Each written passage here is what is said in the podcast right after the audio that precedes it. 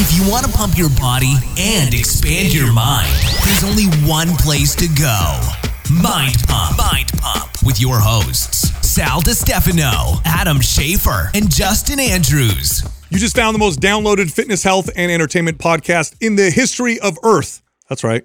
This is Mind Pump. Right in today's episode, we answered live callers' questions. We actually helped them on air with their health and fitness. But this was after the intro portion of the episode. Today's intro was 48 minutes long. That's where we talk about current events, fitness studies, our lives as fathers and husbands, and much more. By the way, you could check the show notes if you want to skip around to your favorite part. Literally click on the timestamp, go where you want. Also, if you want to be on an episode like this one live, email us your question at live at mindpumpmedia.com. Now, this episode is brought to you by some sponsors. The first one is Paleo Valley. They make paleo inspired products and supplements to improve your health and performance. One of our favorites is their bone broth. It's chocolate flavored, and I swear to God, it tastes like chocolate donuts. It's the easiest protein powder to digest I've ever had in my entire life. It's extremely unprocessed, it's as close to natural as I've ever seen. And again, it tastes phenomenal. Go check it out and check out some other other stuff. Go to paleovalley.com forward slash mind pump. Then use the code mind pump 15 and get 15% off. This episode is also brought to you by Kreatures of Habit. This is a high protein plant based oatmeal that you can have at any time, but we like it in the morning. Literally just add water and you got 30 grams of protein, digestive enzymes, probiotics, uh, vitamin D, and more. And it tastes great. It's healthy for you, it's convenient. Go check them out. Go to kreaturesofhabit.com. Creatures is spelled with a K forward slash mind pump. Then use the code MP25 and get 25% off your order. Uh, we're also running a sale on some workout programs. MAPS Symmetry is half off, and the RGB bundle is half off. If you're interested in both of those or just one of them, go to mapsfitnessproducts.com and then use the code September50 for that discount. All right, here comes the show. Ladies, here's one of the biggest red flags when it comes to an online workout program. If it says it's made for women, that's right. 99% of the workouts that say for women online are actually watered down, terrible workouts that were previously done for men. For some reason, the fitness industry thinks that women's workouts are super high rep, lots of band burn exercises, exercises that are terrible and uh, inferior to other su- superior ones. Workouts for women online are typically terrible. It's a big red flag. Pay attention. God, I'm I'm torn on this one, bro. I have a hard time with this. Uh, because for our our personal journey of selling digital programs online has been a uh, an interesting one to say the least.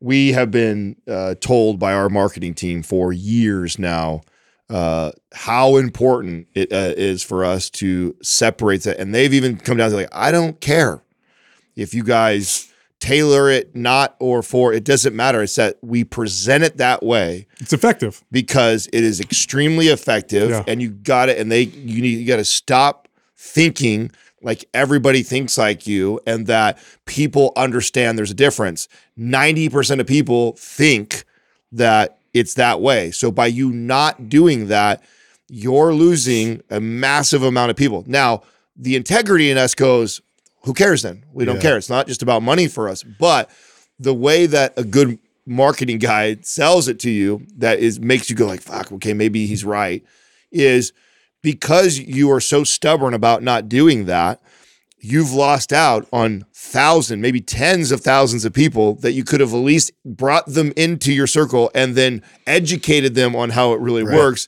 And so because you're so stubborn that you don't want to do so i have struggled with this since the day that we Well, there's a difference have between started selling We're trying to like programs. change the culture of Yeah. everything, and it's such a bigger ship to steer. way bigger You know, in terms of like like you said, and I and we've even gotten in discussions with some of our peers uh, about this because they'll do they'll, they'll present that argument like, well, I'm reaching more people, and I'm like by at least like marketing in that direction, it's like I can at least get their attention, pull them in, and then we you know give them good valuable information. And there's an argument to that, but uh, if if everybody does that, then the message is never going to change. Yeah. Yeah, yeah. I, there's a big difference between People have no idea, by the way. But it's No. so hard. How much? You're right.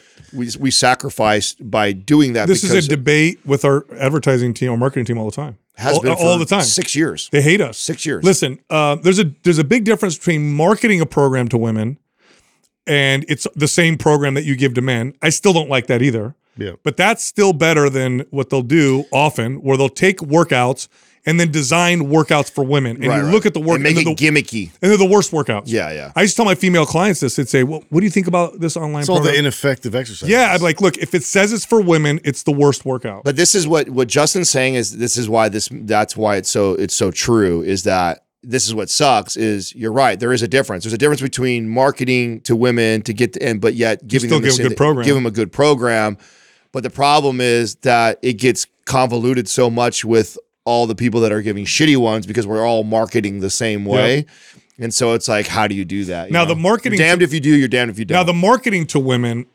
aspect, the challenge I have with that is it perpetuates the myth that women need to train differently than men.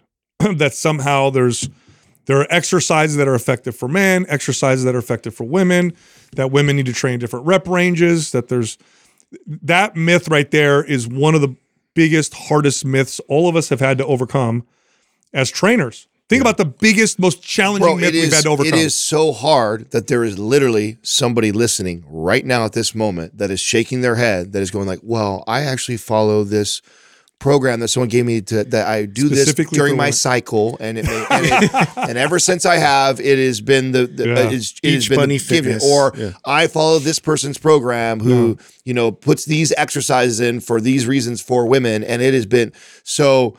Yeah, it it's that hard that you could be a mind pump listener for years, and I guarantee there is a good amount of people right now, women right now, shaking their head, disagreeing with what you're saying. Yeah, right look, there's there are general things that women tend to seek out when they strength train. They want to work out their butts more, their hamstrings more, shoulders more. Men tend to be more interested in chest and arms and that kind of stuff. I get that.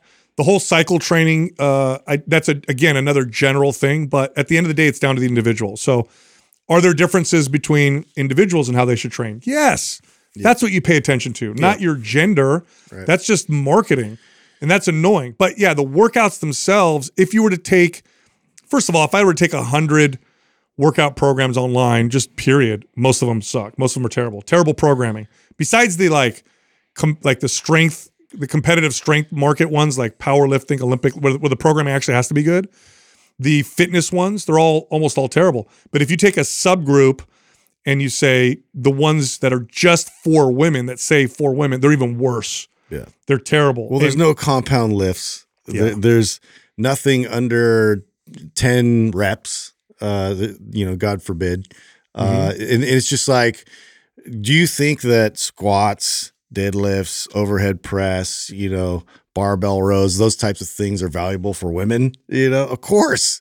Uh, but you don't see that in a lot of these these programs. You'll see a lot of booty bands, and you'll see a lot of like high rep and, and body weight specific type exercises. You know what's a, a good example or a great point to this is, and you and you've brought this up many times on the show is where where the best programming has always been in the fitness space has been in powerlifting or Olympic lifting. yeah, strength sports. Strength sports, where there's no, where you have to go up and perform and show that you're better than what you were before, or better than It's the other guy or the other girl. Super objective. And if you look at all the programming from the best of the best coaches in the world for the last however since the beginning of time that we've been making these programs, you'll see that there's n- never been an Olympic coach or a, a powerlifting coach that's worth their weight in salt that has ever wrote a program different for a woman than a man.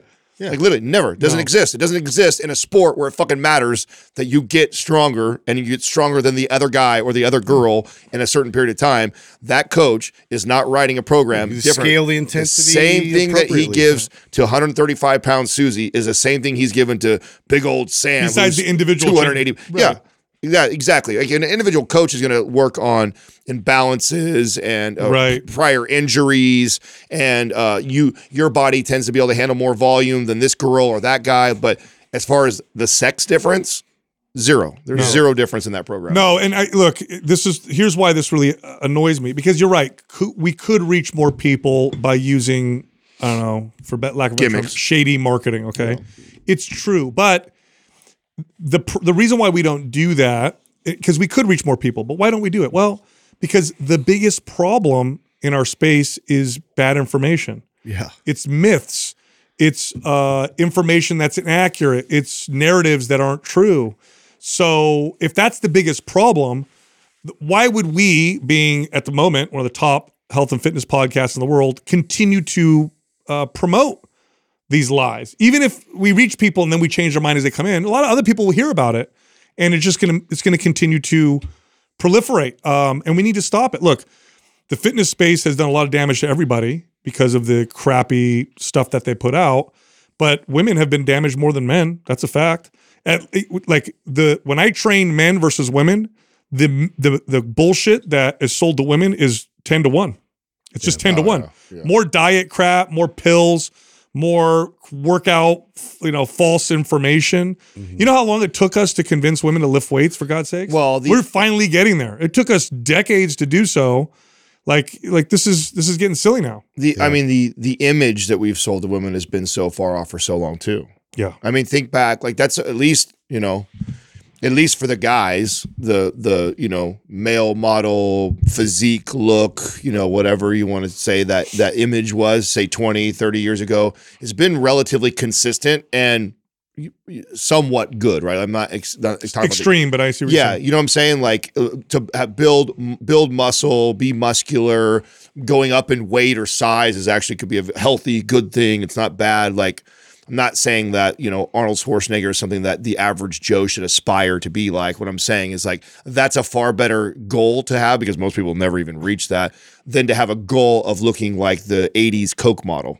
Right. I You'll mean, never that- that's like true. that is- like you trying to pursue Arnold your whole life, which you will probably never reach, is a is a healthier purs- pursuit than the woman that's been marketed to to look Such like. Mm-hmm. like the '80s Coke model. Yeah. Like that's a very dangerous, unhealthy direction for you to be going. And even if you can make the argument that yeah, of course, some of these bodybuilders on steroids and that, but you pursuing that physique or goal is far less and that's extreme. And that's exactly. extreme. I'm giving extreme. the mainstream male uh, representations of ideal, which are also unattainable and all that stuff, right, for most people. But those, at least, you're right. At the very least, there's a certain level of health for for women. Like for men, you'll never see someone who looks like they're on heroin be our beauty standard.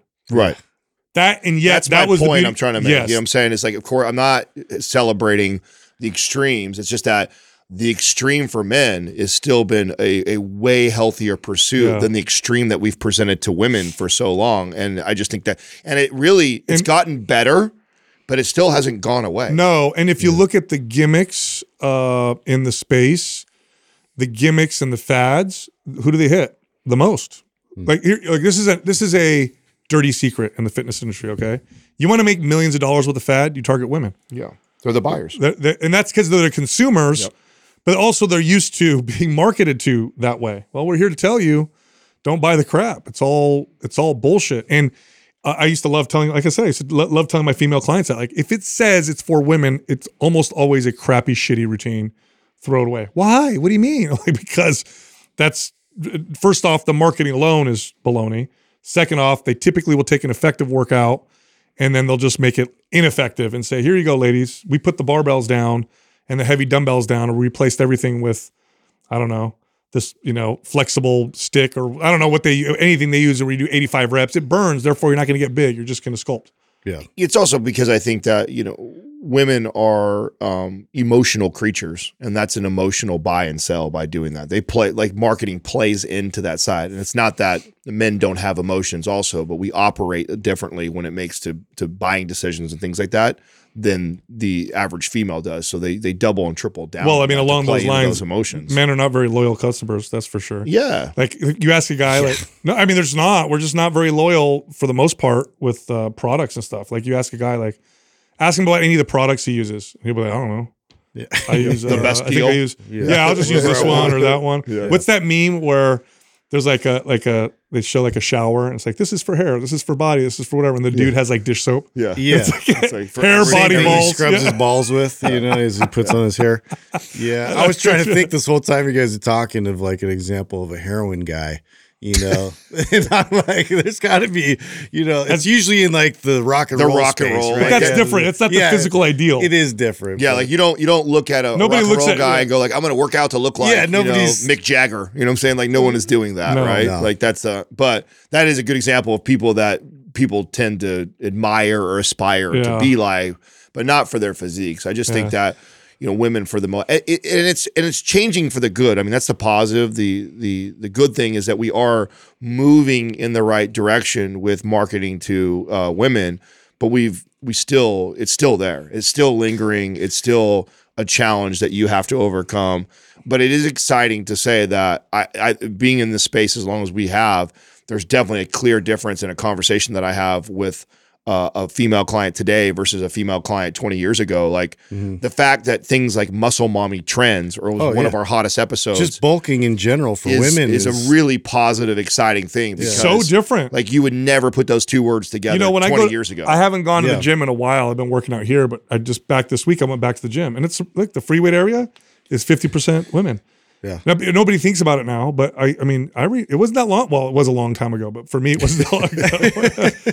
there were no women in the free weight area. Yeah. none ever. 20 years ago, ever. If they if they were, they were in the corner, but it was all just it was all dudes. So there's definitely been some some you know some big. Have we done an episode like that, Doug, where we've done uh, all Before? the positive, no, like the like the positive changes of the That would be like, good. like the five most positive things that the the space has done, like in the last decade. I don't or think two. we have done a specific effort. That would be a kind of a Yeah. fun one Let's for us to that. like like make a list Let's of what we that. think have been the most Yeah. positive change, and then maybe we do one on the opposite side too, of like the five things that got worse or something. Yeah. for Let's there. do that. Yeah. I like that. So All that'd right, be a fun one. optimistic for All right, so I got some more negative stuff for you. so, hey, do you know what they just came out with uh-huh. that they're trying to market? What- what? Vegan cat food.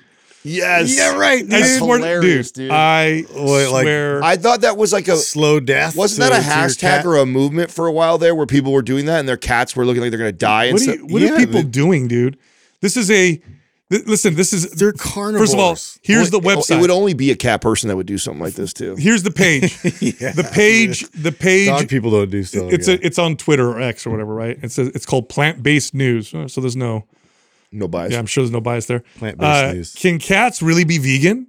A new study, I want to see the study, has added to a growing body of research. Shut your face. growing bo- a body of it. Yeah, bro. Wow, I didn't know there's a whole body of it. Uh, uh, of research on the safety of plant based diets for our companion animals. Yeah, so right. here- here's the irony of this. What a crock of shit. Here's the irony of this. It's actually quite clever. The i- here's the irony. The irony is, in order to save animals that people normally eat, don't give a shit about, we're gonna starve your pet that you love so much. We're gonna make them malnourished. I also think it's a really uh, clever way to again uh, play to people's heartstrings, right? I mean, you're saving the planet. You're now you now found a healthier diet for your your cat. Like it's just another angle to hit people on like why. Meanwhile, their cat's running outside looking for any kind of rodent to like fill their know, like- like, void of protein. Someone's got to make like a like a uh, like a little five minute cartoon or reel of, of that. It's like catching birds, like, uh, like a "Ah, parody, help!" right? Like do a parody of of the cat, like so you get to be in the, like the cat's perspective, how pissed the cat. Bro, take hey, take a fruit or vegetable, walk up to your cat, see if he wants to eat it. Hey, what's a you want an apple? Hey, these are the people that don't watch. is Shout out to Nature is Metal. And this is one of my favorite, Yeah. or the Dark Side of Nature. Like those are such awesome Instagram pages to follow. But People need to follow that. you do know, So you can because see how it really goes nature down. is not like Forgiving. Disney movie. no, it's It- not forgiving at all. No. And that's the thing. And, and it's just like it's it's in our DNA. Like there's just certain things like we need. We need nutrients. And and yes, there's there's cruelty, you know, in, in some of that, but that's just like it's it's part of like uh the animal world we live in. That and then the show alone. Those two things. Yeah, that's my favorite Are the two things. You ever seen like, the vegans on Alone? Yep. done, dude. They are done. They they, they switched so fast. out. yeah. I found these berries and this whatever, and like day Like- three, they're like, "Ah, Nature is I'm metal and the alone are two of the move. most basic, rawest examples of like this is how we got here. Yeah. you know what I'm saying? Like this is how it was, how it's been forever. Just recently, in the last 50 to 100 years, have we gotten so arrogant Yeah. that we think it should all change? I mean, be look, the. Dude, truth- I love. I have to put. I love animals. It- you know, like I, I bash on this stuff a lot. Yeah. I like that people want to be nice and and and thoughtful and careful, Yes, but yes. but you have to live in reality. That's all I'm saying. Well, look, okay. Paul Chek says this very well. The most important animal is you. Yeah. And you got to care for yourself. Now, can you eat a diet that's vegan and can it be healthy for you? For some people, yes. It does take a lot more planning. And thankfully, we have the technology in the markets that allow you to give you the variety and the supplements that can help meet uh, some of those nutrient deficiencies. But some people, no matter what, I had clients like this. They were such devout vegans for moral reasons. I had one lady, I'll never forget. She was devout, right? And it was for moral reasons. But man, all of her symptoms were nutrient deficiency related, and she took supplements, she took vitamins, her hair was falling out, all this. She saw a functional medicine practitioner. Finally, she agreed to add eggs to her diet. Then she agreed to add fish eggs to her diet, and her health m- made such a radical turn. I remember having a conversation with her about this, and she's like, "Yeah, I had to, I had to like take care of myself because." I can't help anybody else if I'm so sick. She, was she was getting depressed and anxious and lots. And for some people, that's the case because you're, it's just not you don't assimilate it as well.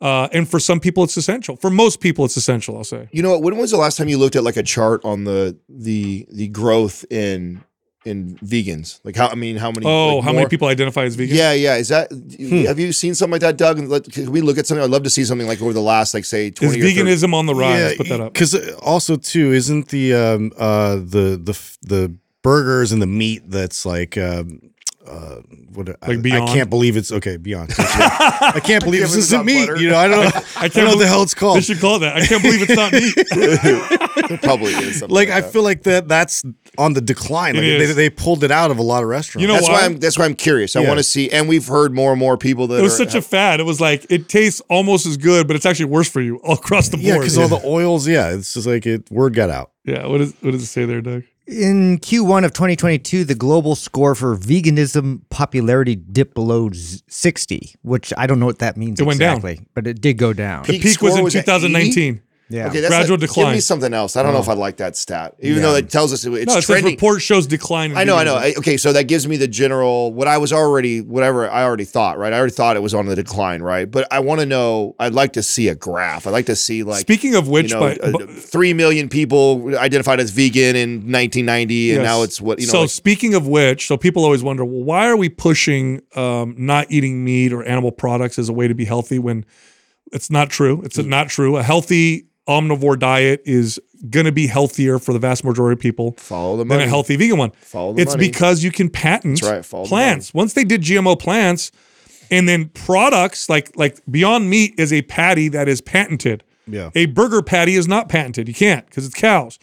So that's what they can do. They can patent and control the market. This is why they push people in this direction. By the way, you know, Listen, they if you if you if you saw what just happened to us in the last three years, where they used a pandemic to push a vaccine for all of us to take and shoot into ourselves, to think they would not manipulate information and data to convince you to switch to another diet because they can patent that other diet, you are a fool. Yeah. You are a fool. Somebody just red pilled his coffee. I mean that. I mean that's not even like conspiracy to me. That's like no, it's business. not. It's- it's that's just like business 101. Like it's Watching the trend. if you're about making money and that's what you want to do, that is a smart strategy. Yeah. So uh, forget the moral side, forget the conspiracy. it's all about the money. That's Yeah. what yeah, happens. like yeah. that is a a brilliant Listen, strategy. it's if been you happening make a forever. ton of money. It's been happening forever. The food pyramid was heavily, heavily influenced by the food industry. Um, remember the time? Remember there was a, I think this was in 2000. I want to say 2009 or 10. They were trying to pass laws saying that vegetables must be present in school lunches. Well, they lobbied government to qualify Pizza. pizza sauce. because of Oh, tomatoes. right, and- I remember that. I remember that. I remember that. yeah. oh, that's right. bullshit. Yeah, here's your So- vegetable. Yeah. You got pizza sauce in So or ketchup. Doug, what are you reading right there? Well, it says Insane. between 2004 and 2019, there was a 30 fold increase in vegans in the United Wow, States. thirty fold.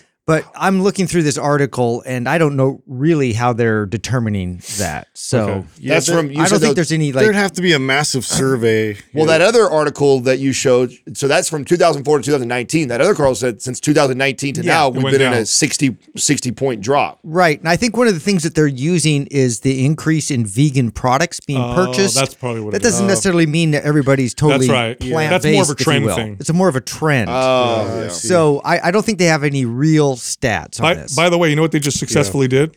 Huh. They grew fruit in a lab. Really? Yeah, like lab grown fruit. Now they're working on. What? I know they're really moving in this direction because they're going to be able to patent everything. Yes. Like why? It's already. Well, they say it's for the they say it's for the climate, this and that. By the way, did you know lab grown meat is far worse the For the environment? I, you know, here I want to be. I want to. I also okay. Why we're talking about this too? Because I, I know we're probably already lost half the people that have already drank the Kool Aid.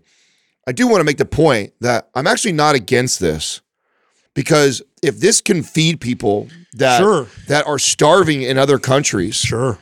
and if you had no, if you're, it's like I can't. Like, and by the way, there's millions of people that are, are on less than like a thousand calories Right. a day. That if we can produce things by the masses with like zero, like very little minimal effort and money, that could save lives. Sure.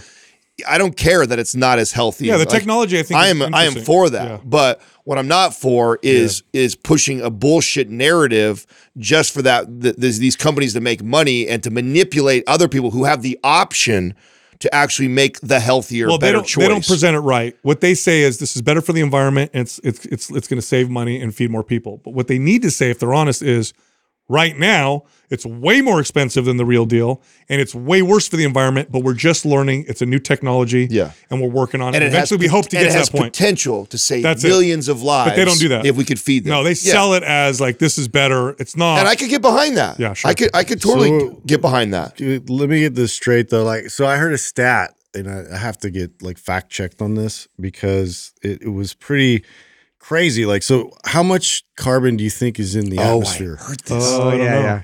I I Just give a guess. So, uh, so know what to everyone guess. was guessing. All the professors I saw were guessing five five percent, but it's like Five or twenty percent, even like some people would think because you know there's a lot of like urgency around this. Right. Like, oh my god, we're putting so much carbon in the air. right. 0.04 percent, Wow. and before that, like thousands of years before that, was like 0.02 percent. Yeah. And anything less than that is the ice age. Yeah. Yeah. That's what we're looking at. Yeah. Yeah. I've seen that. yeah, I saw that. Do you know that- So what? Like, where's the hysteria? I'm just, I'm just Well, you know that the out there as a question. The greenhouse gases were much higher during the time of dinosaurs, and that's why there was so much. That's why they think There's a lot of that things growth. were so big. We've Yeah. also made a massive improvement since the 80s and the 90s. I In the just- 80s and the 90s, yeah. we were like when we didn't give a shit, we were just pumping everything out, and there was no effort at all to make make a better choice. Like we were way worse than what we were just at, just or where we're at now. Well, I don't know. People I'm just trying to stay in a logical frame of mind. look. That's Here's all. here's the thing. If people want to, if they really want to be objective about this, then what they need to realize is this: is that if we impose restrictions on emissions, that the poorest of the poor are dead. Okay, there are people that have just come out of poverty over the last 20 years, and they cannot survive uh, these kind of regulations. So we'll kill lots of people. That we will slam them into poverty. Now, if you're rich and you're doing okay, you're a wealthy country, some people will hurt, middle class and lower will hurt, but you'll be okay. But these other people will die. The second thing is nuclear power right now of the technologies available right now has is the answer. But it's so embroiled with crazy regulations and fears that it, nobody nobody wants to touch it. But the truth is we could have the solution. We could create some of the cleanest, most plentiful energy with these new generation nuclear reactors. Yeah, you know what I am- People don't want to touch. worried about those. Like I, I was watching uh, this documentary about plastics and like microplastics and like how it's just so pervasive and it literally is in like everything now. Yeah. Uh, to the point where we were recycling it at one point and then uh, I guess because the pollution was so bad for when China hosted the the Olympics, like they took on a lot of the world's plastic, and they were the only ones like recycling it, and just because they didn't have regulations for burning it and like putting it up in Yeah. in the atmosphere, uh, and so it, it was so bad they couldn't even. So they stopped um, allowing that, you know, those practices. That so then that actually like uh, put put the halt on a lot of countries' outlet for uh, being able to recycle plastic. So now they just like get rid of it in the ocean and they just you know uh, disperse it like all over the place, and it's it's a real big problem. So there needs to be innovation for sure in that. And I am worried about like environmental. You know how shit. much of your your your stuff in your recycling bin goes it gets recycled? Most of it doesn't. just the aluminum. aluminum. That's it. I think that way for- glass. it's too. been that way Only for a types long time. too. Yeah. yeah. Because they were So it's- shipping it's it out. frustrating. Yeah. I know it's super frustrating. Like put it in there, we're recycling. No, it goes in the garbage. Yeah. I know I have a buddy that works at waste man, you know, the waste management places. He's like, bro, it goes in the same container. I'm like, oh my god, Yeah. that makes me so mad. Why am I separating it out? It's just a lot that you think you you know you think all this is getting accounted for. It's just not. Yeah, I know. Hey, I want to tell you guys, uh, this is kind of cool. So you know how I, I I I think Doug first said this, and he hit the, he hit the nail on the head. You know the uh, chocolate bone broth from Paleo Valley, and Yeah. how like everybody's like it's the best tasting protein. Yeah, period. End of story. There's no protein powder that tastes better. But Doug nailed the, the, hit the nail on the head. He said it tastes like chocolate donuts. I'm like, it is chocolate donuts. Yeah. We've been saying on the show. Yeah. They advertise it now as I saw with that. chocolate donuts. The in the little chocolate I- donut I in saw- the I picture. saw Yeah, because I, I said once you drink it, you know, you're like, that's what it tastes like. It literally No, it tastes did. like. I mean, 100% that's from you. 100%. I mean, there I know because I obviously handle that side of the house like that. We're by far their their biggest partner and I'm sure that when we talk about their product, how we talk about their which by the way, kudos to them for being one of the smarter partners that do that. I think it's so funny when our some of these partners don't take the time to pay attention and see that thing. It's like that's how much like the information that we're communicating related to their brands makes a difference that why wouldn't you not use that marketing tool like in your benefit by going out and putting money behind it like that. So I'd love to see brands that actually are paying attention to stuff like that. You've that. been taking a lot of that because you can't have dairy now. Bro, I'm so it's so funny how I was so late to the party on it, and of course now I'm I don't have much of a choice. so I'm on I'm on that like crazy. My favorite part about it, aside from it does taste really good. It does taste like you said, it's it's a it's great. And even with just like water. Like Yeah. I normally make it with almond milk when I'm at home. If I'm here, I just mix it with water. Uh, both ways tastes phenomenal. My favorite part about it is that I can do like four or five scoops of it Doesn't bother your gut at, At all. all. It's so easy to digest. at all. Like so, if I need a lot, like if I'm way behind on protein and I need like a you know a 50 gram protein shake, I can literally I don't know how many scoops because I think it's like what six, It's, uh, 16 that's grams. like that's or- like four or five scoops. Like Yeah. 12 grams per scoop, if I'm not mistaken. Twelve or thirteen, yeah. yeah. yeah, something like that, right? So I mean, I could literally load up the scoops and it does not where in the past, I remember when I used to do that with whey. If I had anything over, like it, and I've said this before, that I know when I had two products that were like heavy and, in like way like that in the day, like it would definitely mess up my gut, which obviously we know why now. Um, but yeah, I'm like hardcore. I've, I've experimented. I've gone as high as over 100 grams of protein from just the bone broth from Paleo Valley. wow. Yeah, wow. which I haven't pushed that high yet. yeah, not in one not in one serving, but like Oh, in in the three or four. Yeah, day, but still, it's 100 grams. I mean, I have 200 maybe to 215 grams a day. Mm. So that means on that day I would push my protein up to 300 just as an experiment. Yeah.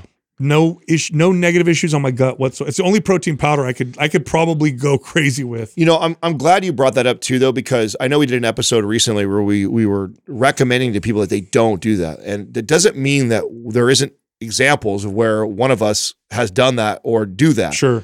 But I don't think if I were to ask you, Sal, Is it better than food? or, I would Yeah. say, would you score your day today a perfect day of eating No. just because you hit your protein intake? If you were like, well, you know, I was on the go like crazy, stuff like that. I only got two whole meals and then I had to have a bunch of shakes for the day. You That's wouldn't be like, it was a perfect day of eating just because you hit your quote unquote macros. You'd be like, oh, it was pretty good. I stayed in my calorie balance. It's better I got my than not, but yeah, it's better than not. Yeah. But I'm not. I'm not trying to celebrate celebrate a day like that as like that is ideal. It's like that's in case you're better off doing something like that. And I think that's a, an important point to make because we had that episode, and I know there was like pushback from the people. Oh, I love my shakes. I love my bars. Like, okay, we're not saying none of us have, that do that. It's just that if you're always striving to be better, diet, exercise, and health wise, you should strive to always get it, it through whole foods and only use these things as a supplement in case in case you can't get it. Now the reality is that tends to happen a lot in people who have very busy lives or struggle. Like we, I, we saw a bunch of vegans that were on there that were like, "Well, I don't, you know, it's uh, as a vegan, I have a hard time getting." Okay, that Sure. that makes sense. It's then I'm going to tell you to do that. I'm not going to shame you from having two protein shakes and say, "Well, don't do it at all." And No, now it's, you it's miss better than missing your yeah, now you miss your protein intake. so, right. but you know, what? I I'm at this point right now. I'm back to kind of like I'm loosely tracking. I'm not hardcore tracking. If I don't do my Kreatures of Habit first thing in the morning, which is a solid 30 to 32 grams of protein to start my day, um, I'm always behind. I'm almost still behind unless I'm like actively What, getting. what are you aiming for? Two hundred something grams. Yeah, I would like. I'm, I'll even let myself hit 180 and consider it an okay day because I'm not. But ideal what? Two. Yeah, 10, yeah, 200. That's hard. It's if you don't have, to do. you don't That's start the I'm day with to thirty to fifty grams. It's like you're gonna eat seventy grams of protein with each meal. Then. That I know. That's why. And that's why- hard. That's what I mean. If I don't hit, and I'm okay with. There's nothing wrong with. Also, there's another point too to make. There's nothing wrong with having one day of low protein. In fact, we if you go further far enough back, we used to talk a lot about the what we think a lot of benefits behind protein cycling, where you have an extremely low day, one low day, and then you go back up, right? So there is value in missing a day of protein low, but not consecutively. Yeah. And what I and I'm more like I notice if I get in the behavior of not getting my Kreatures of Habit in the morning, I could string Mm-hmm. three to five days of under 140 grams of protein. And so at that point, I know I'm I'm I'm potentially losing muscle because I'm not even giving my body adequate protein to hang on to the the muscle. you know? Totally, totally. I got to tell you about some books that I got that I think you'd be interested in, Adam, for for Max. I Oh. found these on uh where did I I was on a I think it was an Instagram post. There's like these parenting Instagram pages that I really like, uh, where they, you know, and, and I, I see things on there all the time, like, oh, that's really cool. I'm gonna get that for my kid. There's a book, it's written by it's a book series written by Chris Ferrie. And here's the books, okay? The first one is General Relativity for babies. Then they have rocket science for babies. Then they have Newtonian physics for babies and quantum physics for babies. These are books for kids. Have you opened it and looked at it? yes. You know what I like about them? How do they introduce it? I'm curious. I'm learning a shit. Yeah, I was gonna say it's probably best to learn. well, I mean, it's actually adults. really, it's really good. And as a parent, I'm reading. it, I'm like, oh, that's string theory for a child. It's actually really, it's really, really good. And my kid is like looking through them, and I'm so you know um, a big mistake I've made in the past is if I really want my kid to do something, Yeah. I'll be overexcited and I'll go present it, and they'll say no, and then I've lost the opportunity. Yeah. So there it is. Look at look at all the look at all the different look at neural networks for kids, astrophysics for for baby. Look at that. Can See- you can you show the? I want to see the inside of one. Like, is it like? Is it? Do they do it basic enough where it's not like I mean, it's it's. Let me put it this way. you're introducing the words? You things to are, but but it's not. It's not like. I mean, hey, it's- here's it's this- good, it- of and you learn as a parent. Like I said, I'm one of the things that I've been most impressed about Max's education and schooling in, in comparison to anything that I ever got. Like I was, I didn't get. I don't know about you guys. I didn't get introduced to any sort of school structure until I was 5 Mm-hmm. My son has been in in schools since he was three years old. So, or even two and a half, actually, if you count the the the original one, the uh, Montessori, right? So we had Montessori at two two and a half, and then he went to regular school at three and four they teach him th- like you think presidents like what is my son doing losing presidents Yeah. but he already can see images and and connect names like oh lincoln like he'll know Cool. so i even though he, he probably can't give me a whole dissertation on it i know that at, when he gets older and as they teach that in classes older like it- it'll probably him, yeah, yeah. it'll it'll sink in well once look you- at this book. Start with the first one, Doug. The, the like the first picture or whatever. Whoever's clicking that. See, it says this is a ball. This ball has energy, and then you go to the next one. Keep going. This ball has zero energy. So sh- and so you kind of explain. yeah that's great this ball. The, the- all balls are made of atoms. There are what does that say? Neu- uh, neutrons. Neutrons. Then they have electrons. Then it talks about you know how Yes, things yeah. have mass. oh my and- god it's great I mean, it's really cool. Yeah, So that's great. yeah, I'm like, and it's fun for me. I enjoy reading these. You know. you should Yeah. make this your shout out today because I, I did not know about this author so throw that author up as a I as just a found it. I out got it was so cool. Who who did you just see it on Instagram and got Yeah, marketed to you? Somebody shared it. stuff like that. Somebody shared it on Instagram that they like for their kids, and I'm like, what? They make Yeah. books like this? So I Yeah. went on. I went on Amazon, and they're I mean, I definitely did a lot of the uh, uh, programming in terms of music. And so I, I did like all of the ACDC and Metallica lullaby that's awesome. stuff, and it stuck. You know, And, like that's the weird part is like, and mix in with like classical music. Um, but uh, yeah, like all that stuff, dude. If you can introduce it to them the right way, I feel like it it's it does promote uh, interest later on. Isn't there research around uh, classical music and learning? Yeah, Oh yeah, yeah, there is, right? Yeah. yes. You know, it has to do. You know what they they, they think it. Well, so there's a lot of mystery around music and how it helps with Oh my god. learning. Yeah. Part of it is the the the subconscious learning you get from the tempo and the beats. They think that that contributes to your ability to conceptualize math. The other thing has to do with just how it lights up the whole brain, so it may improve communication between different regions in the brain.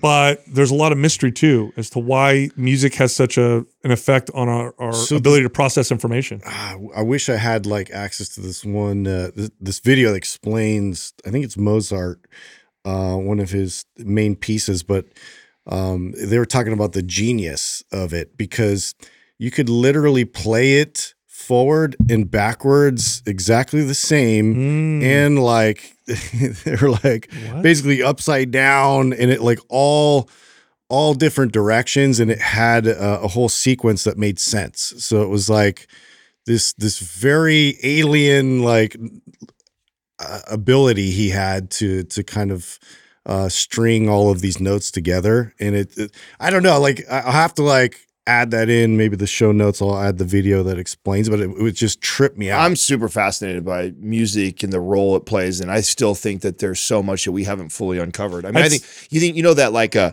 grocery stores play a very specific type of music to get you to shop longer and buy Yeah, they know you'll more. stay in longer. Yeah, I know. you can you can play certain types for for learning. I mean, it's just I think that's really interesting that, that. you we. I mean, I've told you guys that one of the coolest things I ever saw was my my cousin who homeschools all her kids, and they they the the homeschooling teaches like over years a single song that they build on it. Yeah, he told that's us. teaching them the like history and a timeline. I'm like, oh my god, that's like, and I think that these kids are, are long, you know, disconnected from that now and could still recite that. Like the power of that is incredible. I mean, that that has to be how we got this far for so long. Before there was pen and paper and Yeah. places. Oh, 100 percent. I mean, would- all that and like Jim Kwik, like when he was breaking all that down about memorizing things and associating and like creating visuals within like that memory. So you, you know, associate it. It's so much easier to Listen, recall it. Listen, say the ABCs in your head right now without singing it. exactly.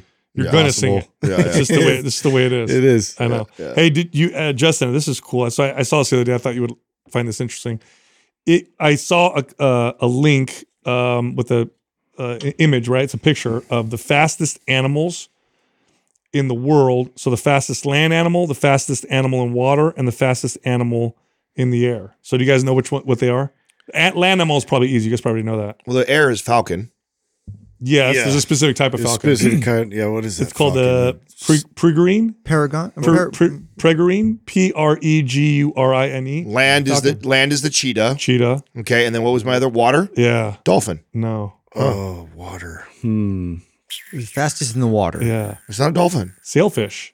Oh. Oh, sailfish. So here's what's crazy. So first off, these are in kilometers. I don't know how many miles this is. Maybe we can look this up. But the, the Falcon can Because it's hit. so streamlined, I guess. Huh? well, so so I'm gonna tell you what tripped me out. Right. So let's start with the fastest. Right. The the, the Falcon. 300. It peaks out at 390 kilometers an hour. What is that in miles? so divided by oh two.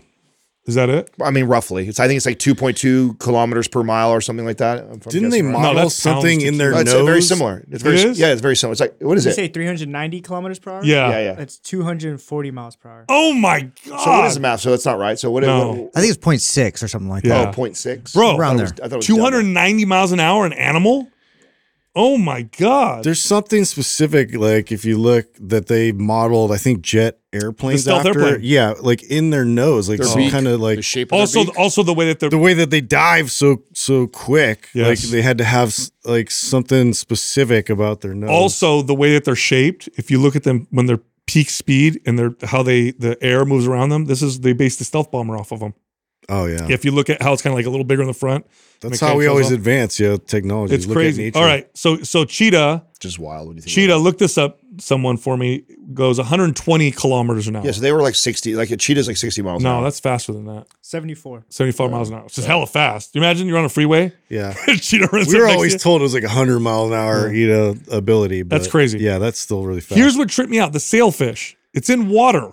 Water is hard to go fast in. 110 kilometers an hour. It only goes 10 kilometers slower than the cheetah wow. in the water. yeah, it's impressive. You know how much power you have to generate to go that nuts. fast in the water?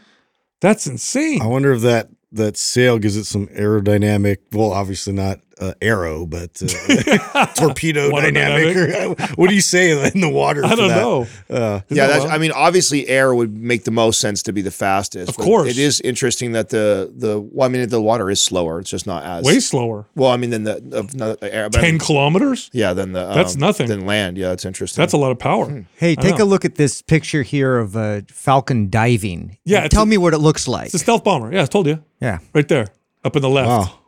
Uh, Actually, in fact, there should be a, a there's a picture. I guarantee comparing them. Scroll down. Is that one right there? Oh yeah. Right there. Look oh, at its wow. oh my god. Yeah. See, it's identical.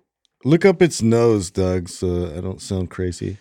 Now they, you know, they hunt Look other up birds. its nose. Yeah, Yeah, like they use yeah. the some some kind of like valve in its nose to. They're big too. to They're bigger than what you like. You would So think. fighter they're, they're massive. So they wingspan. they hunt birds, right? They fly real high and they see another bird, another fast bird, and they. Yeah, that that's the crazy part. I always forget that. Like birds are are they they prey on each other all the times. Those those yeah. You ever seen uh, Falcons and some of the eagles. some of those big? I don't know what they're called. I could get Some into that kind of harpy eagles or yeah, I know. Yeah, Like- yeah. Like, I, could, I, can't- I don't know if I could ever be Birds the of bird watching prey. guy who's like got his little boat out and he's in his backyard. And I'll he's like, watch that. Yeah, but I would totally do. Yeah, but would you even know what's The going carnage. on? Gee, it's so fast. Have you seen? Have you seen those? I think they're called harpy. There's like harpy eagles and golden eagles. They're so big. They like pick up goats and shit and throw them off cliffs. yeah. Yeah, I always I always go back to that one culture that uses them to hunt. Oh, the Mongolian. Yeah, the Mongolian cult is you'll so never beat it. badass. It's so badass. Do you know that the who was it? I want to say the U.S. or it might have been England was looking at using dolphins as a way to attack submarines. I believe in World War It's the U.S. and I think the Russians too. Yeah, yeah, They put like they put like an explosive on the yeah, dolphin's th- head. yeah. They had. I think they they even used like torpedoes and things, and and I mean did like suicide missions with them. I know. Dude, I can't Crazy. believe we forgot to talk about why we were talking about the whole vegan diet Yeah. culture and stuff like that. To not bring Oh. up the- I okay. You sent over. I. First of all, you talked about the other day the doctors that are getting paid. okay? Doctors and dietitians, Yeah. they're getting paid by the food industry to promote and bullshit. what I didn't tell you guys, you sent Yep. over this article. That just came out. So just about I, this was like literally last week, just not even not even a week over a week or two ago. Uh, one of our buddies, uh, Brad Jensen, uh, who he is, I'm trying to remember the name of his podcast. Um, he's been on our, I think we had him on our show a long time ago, or he came on here and he, inter- him and his sister interviewed us. Do you remember who I'm Oh talking yeah, about? I recall. Buff guy, uh, Oh, re- yeah, yeah, yeah, yeah. recovered from uh, a drug addiction. Yeah, so yeah, that great, great story, great, great guy. guy. Um, he did like this shout out of listing off like, you know, five people you must follow in fitness. And, uh, you know, I always appreciate it when people give us love and shout us out that way. But then there's always somebody in their list. I'm just like, ah, man, I don't know. He shouted that guy out. oh, And I actually had this like, I wanted to send something to one of the him, fake doctors. and I wanted to send something to him, but I was like, ah, you know, whatever. Like, I'm not like that. Like, I'm not hating No. somebody. I don't have time. But now that that came out, Yep. like, I have to go, I have to reach out to him. Maybe he'll hear this. I know he listens to the show. Like, that guy is a piece of shit. I knew he was a piece of shit. I knew he was a piece of shit when we first had an encounter with him Yes. over a year and a half, two years ago. He's so annoying. Where we got into it over, I don't even remember what, what it was over. Was it cardio that we were getting into it with him He over? just okay. So his name on social Arrogant media. fuck. I don't like can- that guy. Anybody who follows him, go ahead and send him this clip. Be like, Yes. they were talking shit. You should, you should go after them. He's a puke. Please come after us. Uh, his name, Doctor Idz. Is it I D Z? And he gets on there and he's super arrogant and like Wears his lab coat in his videos. blah blah blah, and, then you know sugar is fine, blah blah blah. The vaccine good for you, blah blah. Anyway, I got in a debate with. I don't remember what it was a while ago. I'm like, this is bad information, and we went back and forth, and he was such a arrogant. Well, you know, I have a PhD and blah blah blah. Anyway, well, it turns out you're one of the people that are paid off. So yeah, How did that come? Like, how did you how did you come across that? Max Lugavere posted. So the the investigative journalists who fi- who found out these influencers were being paid off yeah. listed, I guess, some of them as the ones that he uncovered. And this you've been one of them. outed, fool. What's his uh, following? He's got a big following. He's got a too. big following. What's he up to now? I, I don't know. You know, and by the way, I mean, I would want, love to I talk want to our listeners to fuck him. I'd love. I wouldn't, I'm going to give him. I wouldn't even give him the opportunity to do that. Fuck him. We we we we've had a lot of people. The reason why I really wanted to bring him up too, I know it's like I sound salty as fuck over this, but this is a, a guy who I know we've been tagged many times where people think he's great or has good information because he's countered some of the information that we've talked Yeah. about. Hmm. And we've gone back and forth with this dude for over a couple of years now. And it's like at this point we're like whatever about it. But the fact that this came up now, now it's I'm I'm fucking coming after him. Two hundred forty-eight thousand followers. Yeah, so he's got a quarter million too many. people that are paying attention to him. Yeah. But he's also So- on TikTok. He's got a lot of followers there. Yeah, got a lot even more there. on- Yeah. Yeah. Because he is. He's like a TikTok doctor. That's exactly what I put him in. there. yeah, put him in the category of Yeah, TikTok go back to TikTok and stay there. Yeah. Yeah, so you're dude. a punk. So let's- so so happy that came out, dude, on something like that. But you know what? I'm It- not surprised. How, I'm not either. How crazy is this? Like how this stuff unfolds like this? I know. Somebody who like Poetic justice. we got into it with it years ago and just something didn't uh, didn't didn't rub any of us the right way. And here, by the way, we have people that are friends of ours who we disagree with stuff. Like Layne Norton's a perfect example of someone who doesn't align with our exact messaging, but I have so much respect and I like that guy. Why? Like, Because he has integrity. that's right. And, me, and and we can have that conversation. This guy was not like that. This was some of this guy that was a punk. The most look, I don't like um, people who put out bad stuff anyway, who just uh, who don't have integrity, right? Nobody likes that. But what I really hate, I really hate, is that people who have letters by their name, PhD, doctor, whatever, who also have terrible integrity and who are out there putting out bad information. Why? get- way more dangerous. everybody. way dangerous. Way more dangerous. And, and it's like, you know, you went through all that schooling. You did the If you did. the- what is the oath called? The. Hippocratic oath that they do. Yeah. Mm-hmm. And then you come out and you're a piece of shit. It's like when you're a scientist. hey, I tell you what though, if you did, Just slinging remember snake the other oil. guy too, who was the who created the fucking rubber band bar thing that wanted to be on the show a hundred times. Everybody talks about him too. That is all like steroided, jacked out, and says like, "I'd get it from the from the band bar." Just my band, yeah. yeah, yeah. I found out later that that dude like did one of those like, you know. It, online fake universities to have, Oh, it, have his degree. So I wouldn't even put it. If that guy has, if this doctor has that kind of integrity to sell out like this, don't for a minute think that he's not the same guy too that would get some bullshit degree just so he says he has Maybe. a PhD. So BSU. Yeah. Yeah, on a po- more positive note, Justin, you're correct. Yeah. So when designing jets, because when they do supersonic speeds, the engine can choke because of the airflow. oh, and so there's some special baffle or cone inside the Falcon's nose that breaks up the air Restricts the air, somehow. Yeah, so that you don't have that issue. So they design that into the, the fighter so plane. interesting. yeah. wow. Even more interesting is how they figured that out. Like, Oh yeah.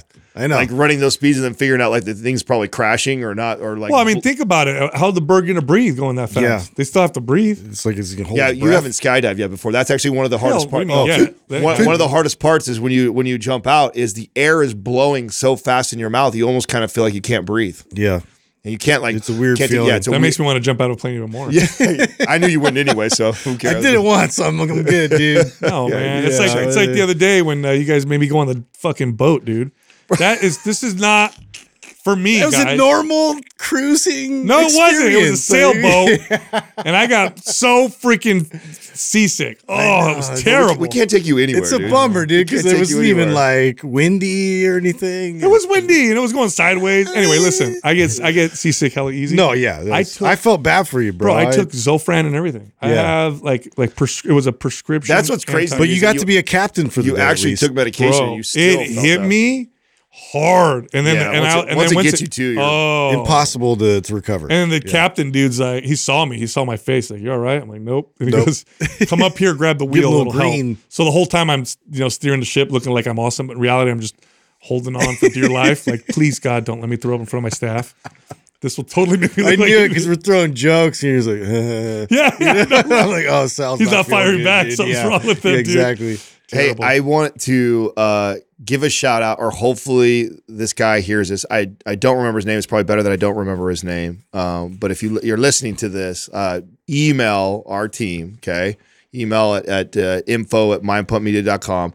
I got pulled over by a CHP, and he could have been a total prick to me, and was like super cool. And I didn't get to thank him or say anything like that. And he like j- he totally went right back to his bike and left.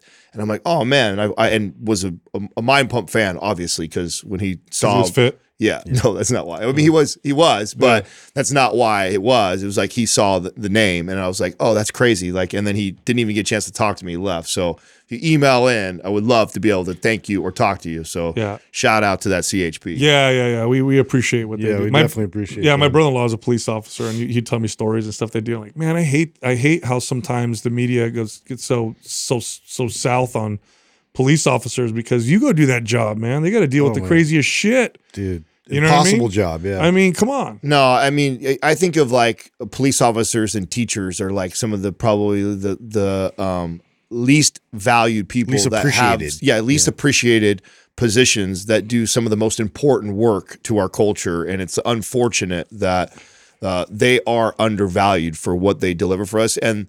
Because you have one bad teacher or one bad cop or bad experience, and all of a sudden, like everybody, it's just like it's so terrible. If you have a bad, tra- you have one bad experience with a personal trainer, I think that like all trainers are scumbags or bad. Yeah, but there's certain jobs that that most people wouldn't want to do because precisely because they're dangerous and scary. Police officer, go fight overseas. You know when people criticize other people who join the military, go fight. Like if they, what are you doing, dude? I'm not seeing you sign up to Yeah, go over there yeah, yeah. and do that shit no and put your me. life on the line. Firefighters, like really? Yeah. You know, so like you know, this, these are jobs that most people would. I wouldn't want to be a cop. I don't know if I, how, how I'd be able to deal with that. That's tough, and that's a job we need. You know what I mean? Yeah, and I feel like today more than ever, the the bullshit that they have to take, Totally. you know, like just because they make them like fit in the lines like so much is so like crazy to me, Yep. like how much they're scrutinized. So Totally. shout out to him, much right. love. And then, and then the the shout out to the author of the books that I got, Chris uh, F E R R I E, and he's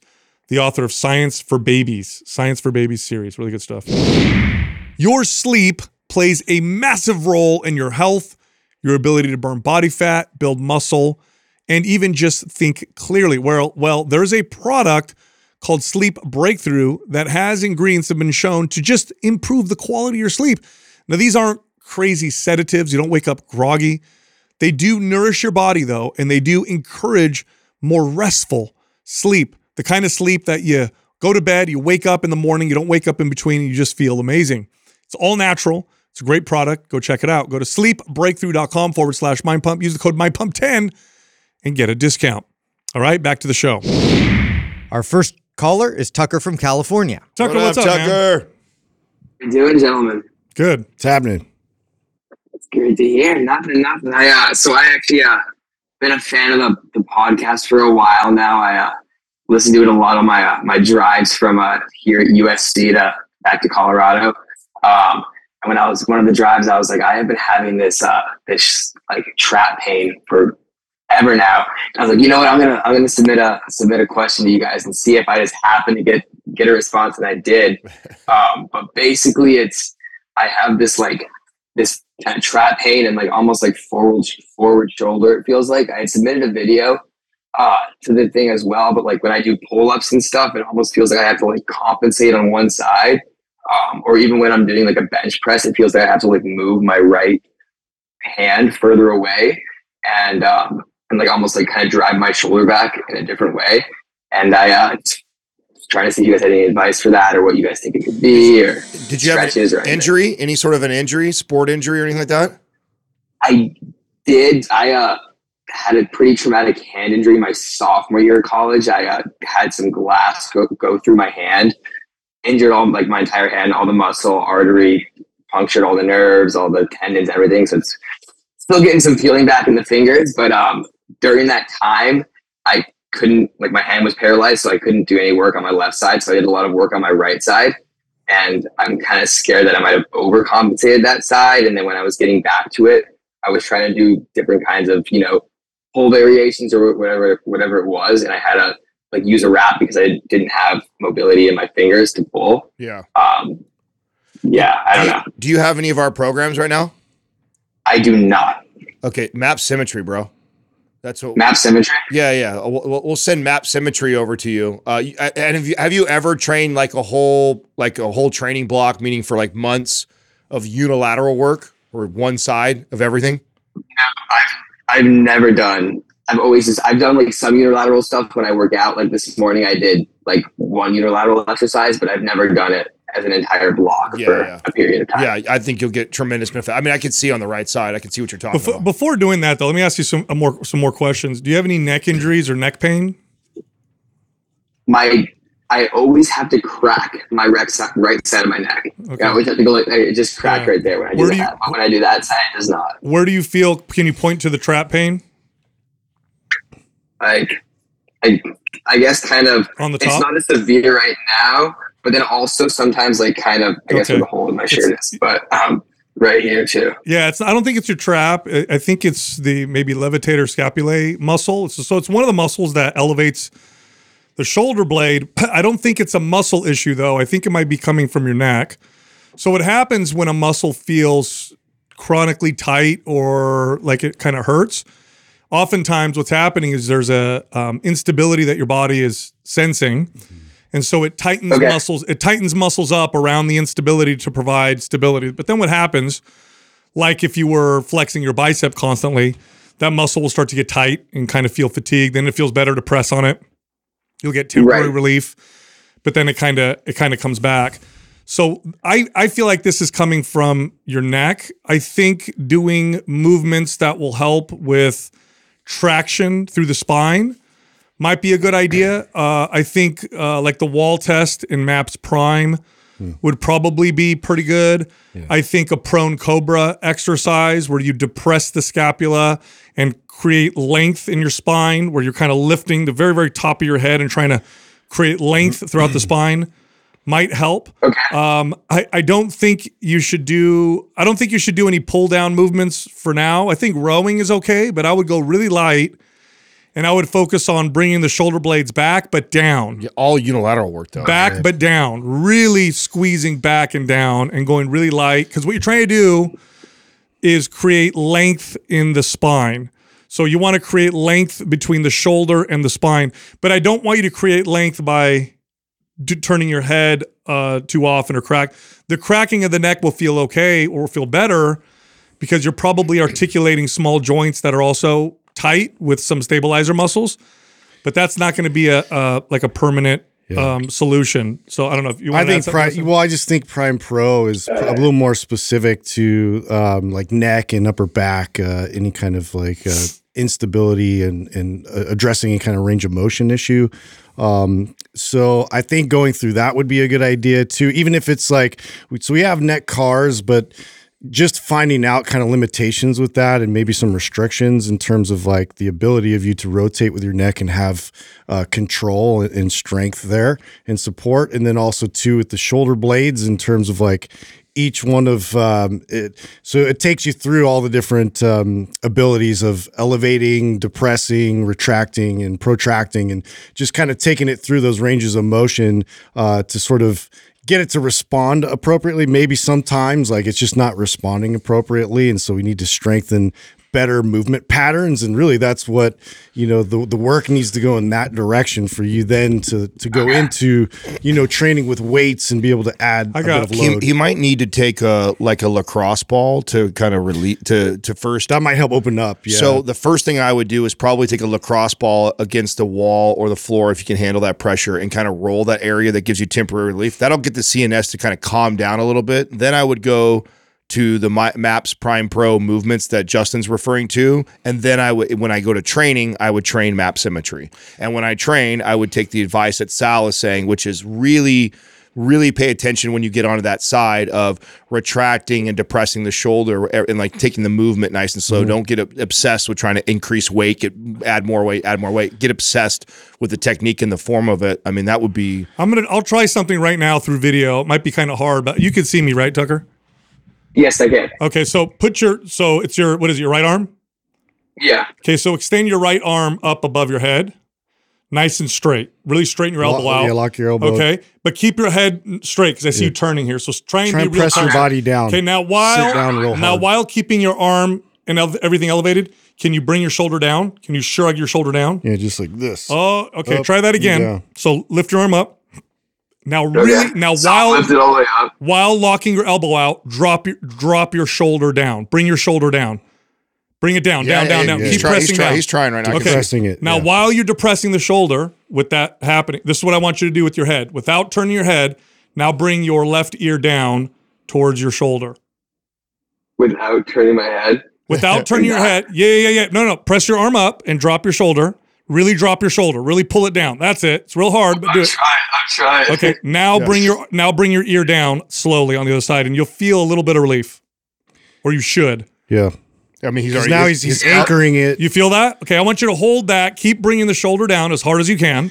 Sublevator scapula. Yeah. Yeah. And Notice, keep, notice how challenging that is just to do that. yeah. Now, It's it's so hard. okay, now keep doing that. Keep doing that, but keep that elbow locked. Keep that elbow locked out. Yeah, 'cause lock you- the elbow. Yeah, There- but drop there the shoulder. Drop the shoulder. Okay, now slowly come out and come back down to regular position. You can put your arm down at your side and just kind of chill there for a second. Do you notice any difference in how that area feels? Does it feel a little bit better? Move around. I don't know. Test it a little bit. But it almost feels like it wants to like like kind of pull me back like Yeah. up in a way. Like Yeah. it feels like like my posture wants to be kind of recorrect Yeah. recorrected. in Did you did you notice any relief or like you were stretching some of the areas that were tight? Yeah.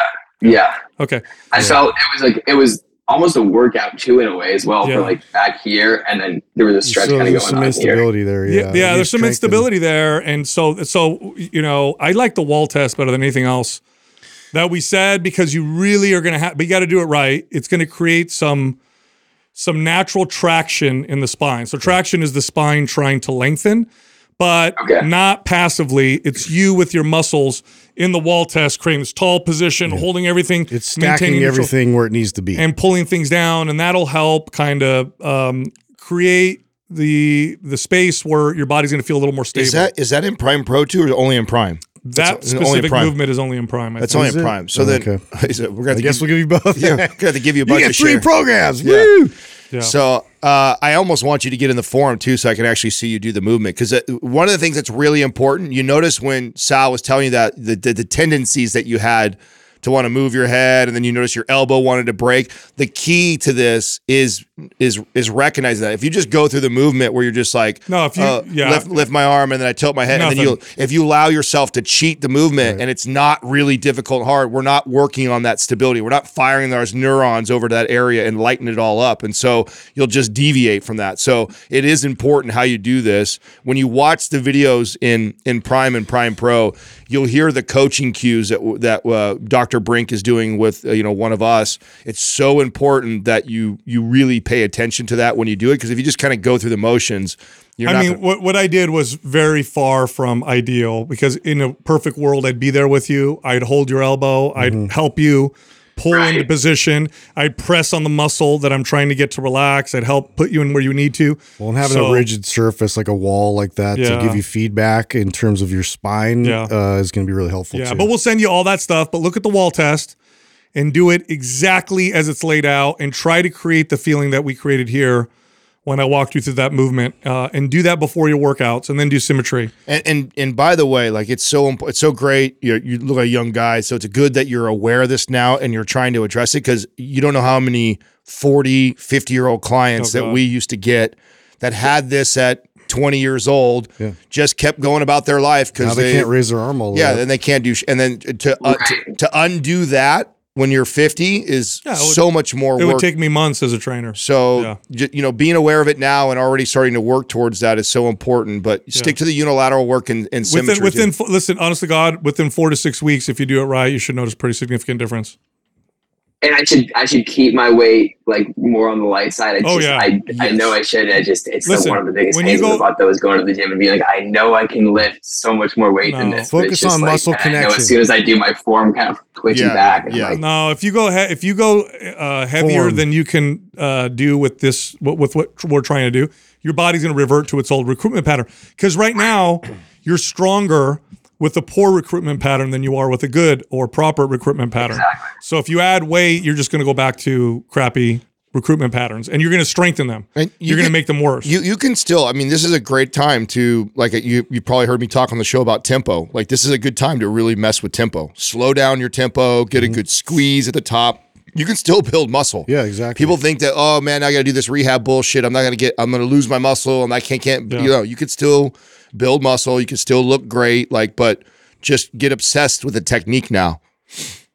Okay, perfect. And then also kind of quick question on that note is is swimming okay? I'm a I'm in a swimming class right now here at here at USC, and I uh, do you think that's Yeah. bad? Because I know I'm kind of going over my shoulder. I mean, it's, you're- it's an elective, so I can drop it pretty You're, fi- easily. or- you're fine unless it's movement, hurting you. Okay, listen, you're fine, but here's an through of example of actually when you go through the exercises we're teaching, you should definitely do these those zone one stuff before you go do your swim class. Oh, yeah. Like it'll take it'll take you like right literally before. two or three minutes. Go like if I'm sure there's a wall somewhere in the in the class, like get against the wall. Warm up and prime yourself really well before, that will make a, a big difference in your mechanics Yeah. in the way you swim. I would prime before and after. Yes. and you know that'll that'll be all right. That'll help. Okay, perfect. I, uh, I appreciate you guys' time a lot. Also, a quick side note: I uh, never grew up with a father figure, so kind of hearing the way you guys interact with like your kids and your wives and all that has kind of meant a lot to me. And just to like, I've honestly learned a lot from it, and I take it into like my various relationships that I've had with you know women at my age. So I I appreciate it a lot, you guys. you got it, dude. Thank you, man. Thanks, buddy. Thanks, dude. Of course, enjoy the rest of your day. Take it easy.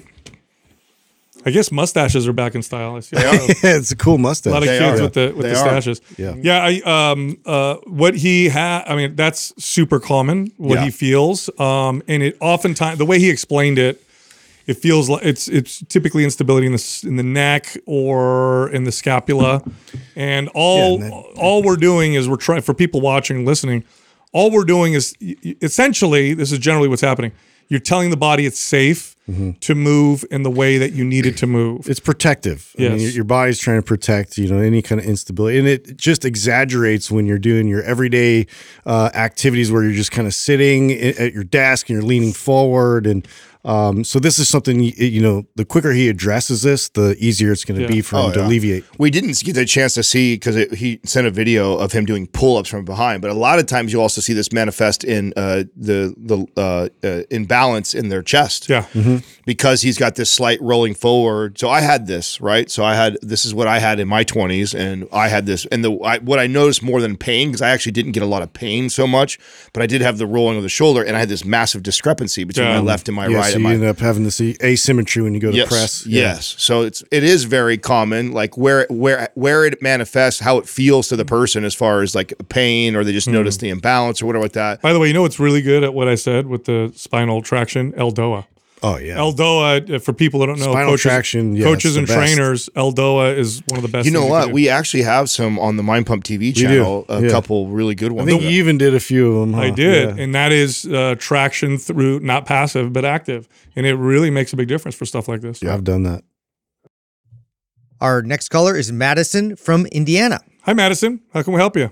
Hi, hi guys. How are you? We're good. How are you? Great. Good. Um, this is crazy. I'm a little nervous, as most people are. So, No problem. Justin's nervous too. Yep, I always am. it's obvious. How can we help you? um, well, I guess I will get straight into my question. Um, a little bit of background. I have come from a big weight loss journey. Um, I do have to say thank you to you guys. I've done this three times in the last 10 years of my life. I have lost and gained significant amounts of weight, and um, following your guys' advice is what's helped me keep it off. So, thank you so much. You got it. Awesome. Um, um, but anyways, so I had planned all this year to run powerlift this fall. Um, I did have the intention of leaning down a little more to about 145 uh, before I started it, so that I had a little wiggle room to um, eat, so that I could get the most out of the program. Uh, but like I said, my email. Long story short, that didn't happen. Um, I am currently sitting at about 155. Um, and I'm just wondering how to approach starting the program with my nutrition um, since I don't have as much wiggle room as I had intended to have. Yeah, good Where, question. where, so yeah, there's there's more in your your uh, question that we can read, just so you know, for the audience that Yes. you had lost 100 pounds. You did it a lot through uh, OTF five days a week, and looks like you restricted calories. Where are your calories at right now? Um, currently, I'm maintaining at about 2100. Oh, you're not in a Yeah. bad Yeah, place. that's not Madison, you yeah, you're in a good place. you mentioned. Do you mind if I re if I talk a little bit more about the question that you sent in to the audience? Yeah, for sure. It says in here that you had developed a binge eating disorder. Yeah. Um, how is that now? Um, I'm actually just over a year binge free with very little urges, um, which is awesome.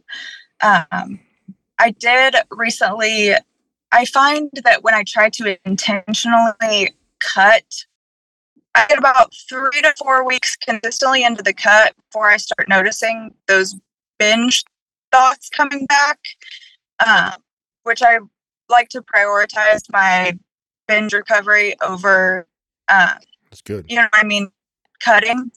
So I had to kind of bump the calories back up. And I think that's why I didn't get to where I wanted to be. Madison, that's You're the- doing a great job. That's exactly Yep, what you. that's right, and- smart. mentality. Okay, so all right. First off, that's you. That's exactly what you should do. You you need to prioritize that over any kind of aesthetic goal or calorie goal. In fact, if you find that counting calories and tracking things is a trigger for you, the last thing you should do is track your calories and count things. I don't think you should do that at all. If you find that as a trigger, you mind if I ask you a question, Madison? Yeah, for sure. And you can. And I want you to answer honestly. Okay. Yeah. Um, do you do you love yourself? I do. I'm still um, working on it, but I definitely do more than I used to. Okay. What comes up for you when you want to binge? What what what is the feeling? Is it the distraction of it, or is it the the lack of control feeling? Um, I think it's the lack of control. Um, I definitely am known to be a control freak in my life for sure. Um, and I think it's also the fear of having to restrict forever, Yeah. which I know I don't have to, but like I said, I've done, I've overly restricted for so long. Um, that the thought of gaining that back does kind of trigger that for me. Yeah. Um, we don't need to go deep into this, but uh, sometimes what happens is that people either they have a a, a, rela- a relationship with restrictions and control, and it could come from a lot of different places, like feeling like you were too controlled as a kid, or feeling like you had no control, so you put a lot on yourself, a lot of parameters. And then what happens is you rebel against it, and there's a version of you that's rebelling, and it's probably a young version of yourself. Um, and so you need to tell that person that it's okay, that it's safe now. They don't have to do that anymore, that you appreciate that they were there for you, but you don't need them to do that anymore. And then what I want you to do is I want you to work out and eat in a way that is unstructured. I know that sounds crazy. You can follow the program that we laid out, but I don't want you to put too many parameters. Yeah. I don't want you to put parameters on your diet because uh, that's going to result, uh, as, as it has in the past, like you're feeling confined and the rebellion is going to put you in the opposite direction. Okay. What I want you to do, literally, literally, is I want you to eat when you're hungry. I want you to not eat when you're hungry. And I don't want you to worry about how much you eat. I just want you to eat foods that are healthy. So eat as much Yeah. as you want. Eat as much as you want. Just pick foods that are going to nourish you. And this is the way that I want you to approach it. Don't approach it from a restriction mentality. These are the only foods I can eat. I can't eat these other foods. These are healthy. These are unhealthy. That's not what I want you to do. What I want you to do is say, I'm hungry. I'm going to eat. I'm just going to take care of myself. So here's the foods that I'm going to eat. And that's it. And don't restrict, don't cut, don't tell yourself, I got to stop eating. I'm eating too much. Don't judge what happened after the meal. You just eat until you're satisfied. I want you to learn what that feels like to feel satisfied. It's very mm-hmm. different than feeling stuffed. Satisfied is a different feeling. It's like 70% of stuffed. So just wait, just learn how to understand what that feels like. Eat until you're satisfied. And then all I want you to do with your workout is try to get strong. Mm. That's it. And I don't want you to worry about the scale. Yeah. I don't want you to worry about the scale. I don't want you to worry about the mirror. This is a season of self-care. Okay? And Yeah. at the at the end of it you're going to get what you want. But the irony is you can't chase what you want cuz you won't get it. So stop chasing the I want to look a particular way or weigh a particular way. That's going to make you go in the opposite direction. Just I'm to get strong. I'm going to get strong. I'm to eat when I'm hungry. I'm to stop when I'm satisfied, and I'm to eat foods that nourish my body. So because I want to take care of myself. Just start there. That's all I want you to do. Start there. That that'll that'll put you in the right direction. Anything else is to probably result in you feeling too confined or controlled or um, like you're being tyrannized. And then you're going to rebel. That small side of you, that little version of you, that little girl version of you is going to say, I'm out of here. I got to, I got, I, I don't want to feel this anymore. I'm going to do what I want type of deal. And then it's, you're going to be in conflict with that person. So that's where you need to start. I- I- If you were my client, wouldn't have you track anything. two two things to add to that one, uh, since you're already following Powerlift, which by the way, I think is a perfect program. That's the perfect perfect program for you to follow right now. Uh, I'll we're gonna put you in the forum for free if you're not already in there, so we can keep an eye on on this journey. Okay, so I'm gonna have Yeah, that would be amazing. yeah, we're gonna have Doug put you in there. And here's the thing that's cool, just to add to what Sal was saying, is that if you can do this, if you can eat and feed yourself like you love yourself and nourishing your body and thinking like that and not obsessing over, oh, how many calories was that and not worrying about that, you're it's amazing what the body will naturally do for you. It mm-hmm. when you have a great lifting session and you hit a new PR, you'll find out you're probably a little bit hungry and you eat a little more, which is okay because guess what? Those calories will go to building muscle. And guess what? When you build some more muscle, it speeds the metabolism up. So then you'll probably naturally lean out a little bit also. It's amazing when we allow the body to do what it's supposed to do. We don't abuse it and we let it talk to us on what it needs and we just focus on the training and get stronger. So this way will actually get you to the goal that you ultimately want, whether that's some arbitrary number of 10 more pounds off. I guarantee you'll get the body you're chasing, the physique that you might be chasing. That will happen regardless of like the weight or cut. None of that stuff needs to happen if you focus this way and just get strong following the program. Uh, it'll it'll work out the way you want it to Madison, work when, when after you have those those when you feel like you're getting triggered, you're going to move in that direction, and let's say you do, let's say you do move in that direction. Afterwards, how do you feel about yourself and what happened? After I've binged, Yeah, Um, I definitely don't feel good. Um, I do give myself more grace now than I used to, for sure. okay, Um, so yeah, like I said, the last year I've definitely worked on that a lot, and I'm really proud of myself. And I guess I thought because I was doing so well in recovery that I was ready to cut. Um, but like I said, I got about four weeks in, and I was like, I'm not sure if this is what if I'm ready for this yet. that's great. So yeah, that's yeah. great self awareness. Yeah, I, I you're- would have empathy for that side of you. yeah. Okay, so in other words, like look at that side of you and be like, you know what, you've you've protected me for a long time, and I appreciate that. I don't need that anymore, but I appreciate you being there and trying to protect me. That's the conversation you should have. And and the last thing I'm gonna say is this, Madison. Uh, if you do what I'm saying, okay, you're going to get the look that you want. Now, I don't want you to do it to get the look. This is this is the irony of what I'm saying. Because if you do it for the look, it's not going to work. But just trust that you're going to look the way you want. If you do this for the reasons that I said, that's the only way to get to get there. That's the only way. But it has to be true. It can't be fake. It can't be like, well, I'm going to do this thing so I can look this way. You got to be like, I'm going to do this thing. Mm-hmm. I'm not going to care what the result is, but I'm here to assure you that the result's going to be a healthy, vibrant looking version of yourself. You're you're absolutely crushing it though. I want to point that out. Yeah. I mean, your your level of self-awareness, th- your journey where, where you came from, what you're doing right now, the fact that you've been bench free for a year, uh your, your mindset to go to power lift. I mean, like Yeah. you're you're winning on all accounts right now. This is just like the next level if you were a client that we'd try to take you to. I mean, you're and putting you in the forum so we can keep an eye on you. Uh, and just communicate with us. Yeah, just trust let it- your intuition with just us. You're- yeah, you're just doing let us know how you're doing uh, every month. I, I can't wait to see how this, in. how this is for the next six months for you because I think you're crushing it.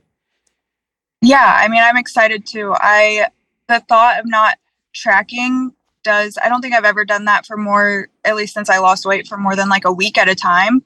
So the thought of giving up that control is slightly hard, but I think it'll be good and I think I can do it. So You're, you're ready. You're Let's ready, and you have us. So Yep. we're going to be with you through that. So if you do have mm-hmm. challenges with it, Yeah. tag us. Right, It's right, right work. to us in the forum. Yeah. It's going to Trust in feel it. scary but freeing. It really, it's like taking off the training wheels on your bike. Yeah. At first, you're kind of scared, but then you're like, "Oh my god, I can go real fast, and I can do really cool stuff." So that's what's gonna. That's on the other end of this. Now, should I finish powerlift when after I've not tracked? At what point would it be beneficial to me to start tracking again? Never. Or would I need to? Never. or- hopefully, you never have to. Never. Never? Nope. Ho- hopefully, the goal is you you trust this process and you feel better and you continue to look better and you feel more free than you've ever You're felt. Most- really in tune with your body this way. Most women, okay, if they do it this way, will walk around between 18 to 22, 23% body fat, which is lean, sculpted, and shapely. Most women, their mm-hmm. body will fall right in right in that body fat percentage range without ever tracking a single calorie. Tracking becomes necessary when you start to push your body beyond healthy. Mm-hmm. Okay, that's when it starts to become uh, more Yeah. more necessary.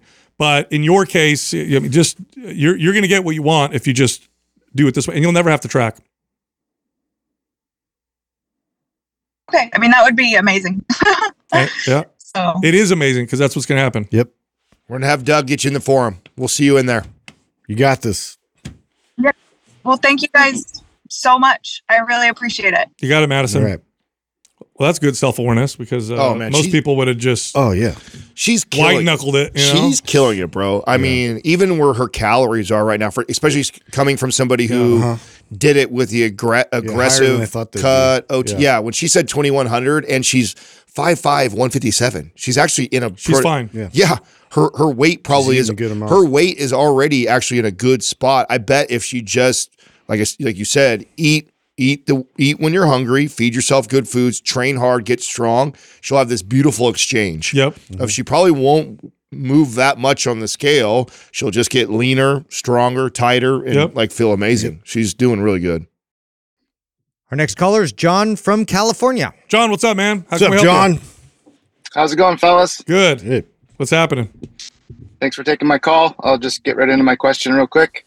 Uh, I'm 41, six feet tall, 240 pounds, uh, about 14.5% body fat, according to a DEXA scan. Uh, I feel great. Strength is good. Uh, don't really have much, many aches or pains. Uh, cardio is good enough for what I do hiking, walking, stuff like that. Uh, run through power lift, symmetry, maps 15, uh, and just a quick update I finished anabolic and now I'm doing symmetry again. I was able to gain five pounds of muscle after sim or sorry after anabolic last time and no change in body fat. And uh, I attribute that to that you guys and your programs and I'm really happy with the results. Um, I'm on TRT working with MP hormones. Um, my question is is there any downside to carrying that much muscle in terms of like longevity and health span? I definitely enjoy heavier lifting, like the five by five style, even though I have done the um, like symmetry. This is my second time. So, um, but like since I've built this much muscle, is there should I be doing anything different to kind of change my focus? Maybe like a MAPS cardio that puts a little less emphasis on building muscle and um, or like a MAPS 15 where I do you know 15 minutes and then kind of do some cardio stuff for health Yeah, we're gonna put you on. ins- We're gonna put you on Maps Pilates. all right sounds Maps good breatharian. I mean, John, how do you how do you feel like joints, uh, movement, like mobility, the ability to sit down? Like, I mean, are you uh, do you feel good? Overall pretty good. Um, i definitely could use a little bit more mobility stuff in um, like shoulders and um, ankles mostly but no pain really just How's your um, stamina? just stamina's fine. Like i go on hikes and stuff and i don't have any problems there. I, I a lot of times i do it with a weighted vest even and just just no problem. So- i go on Mhm. 15 minute walks three times a day after each meal basically and you know brisk walks but overall yeah i'd say You're in a pretty good great. yeah. What are you bro. What are you concerned about? You just too, too Um, much attention from the ladies. no i'm married so that, i don't i don't need any of that but um that could be a that is the problem. concern. Yeah. okay.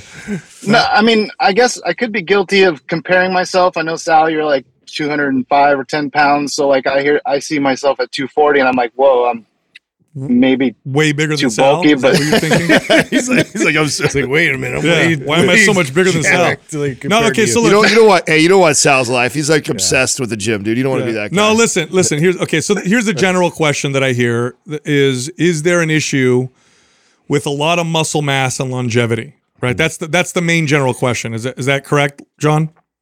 yeah, yeah, absolutely. just a good question. It is. This is a great question. Yeah. Okay. So uh, muscle mass is very strongly associated with longevity, meaning the more muscle you have, the longer you're probably going to live. Now, of course, people then say, well, what do you mean? What about a bodybuilder or a power lifter or a strong, you know, man uh, athlete. Like, what about those people? That's and to that I say, look, those are those are extremes. Any extreme pursuit, you are going to trade longevity for performance. If whatever, if you build a certain amount of muscle naturally, it's probably going to be healthy. But what you need to look at are the methods that you're using to get to that muscle, and that'll tell you more about your longevity than the muscle itself. Great so, point. what does that mean?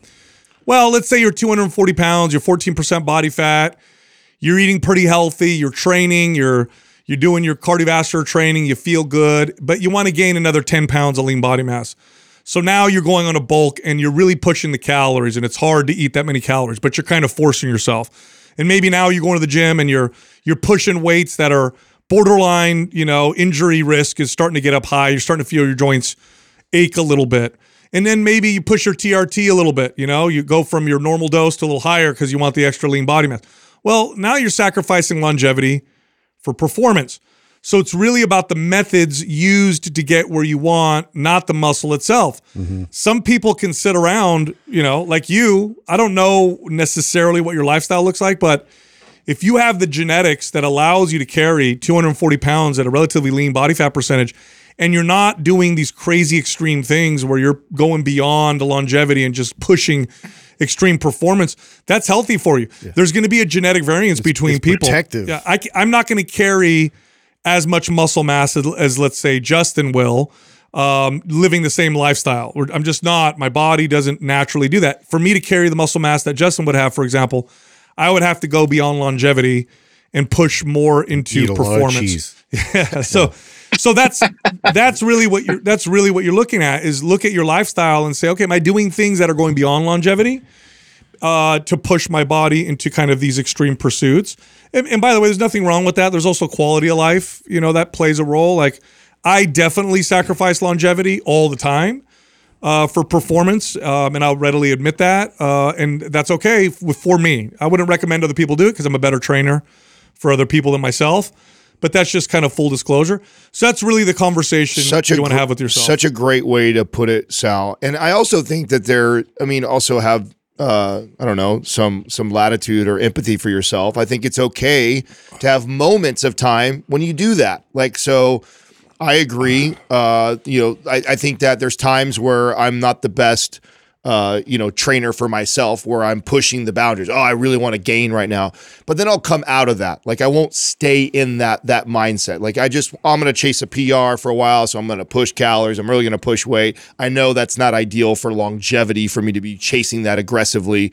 And then I might do that for, you know, a period of time. And then I go, oh, okay, you know what? Now it's time to go through like a mobility kick. I'm going to mm-hmm. reduce my calories and I'm going to be the, the mobility guy for the next six months. I mean, mm-hmm. when you, when we're all, we're all in our 40s, right? So when we get to this point in our life, like, I think that's just important that you kind of cycle through those, that mindset. And I think if, if longevity is the goal, it's good to move in and out of all those kind of mindsets. There is definitely value to building some muscle and getting really strong. Then there's also a lot of value of letting go of that for a little while and saying, "Hey, I'm going to get really mobile for a while, and I'm going to see. I'm going to maybe push endurance you know for the, a little the, bit." the other side of that too is the uh, the mental growth that comes from doing that because again i don't know you personally john but let's just say you're very attached to this amount of muscle size and strength and this is like you don't want to lose it well there could be some growth from moving out of like heavy strength training and moving purely into mobility and allowing yourself to lose some of that size and muscle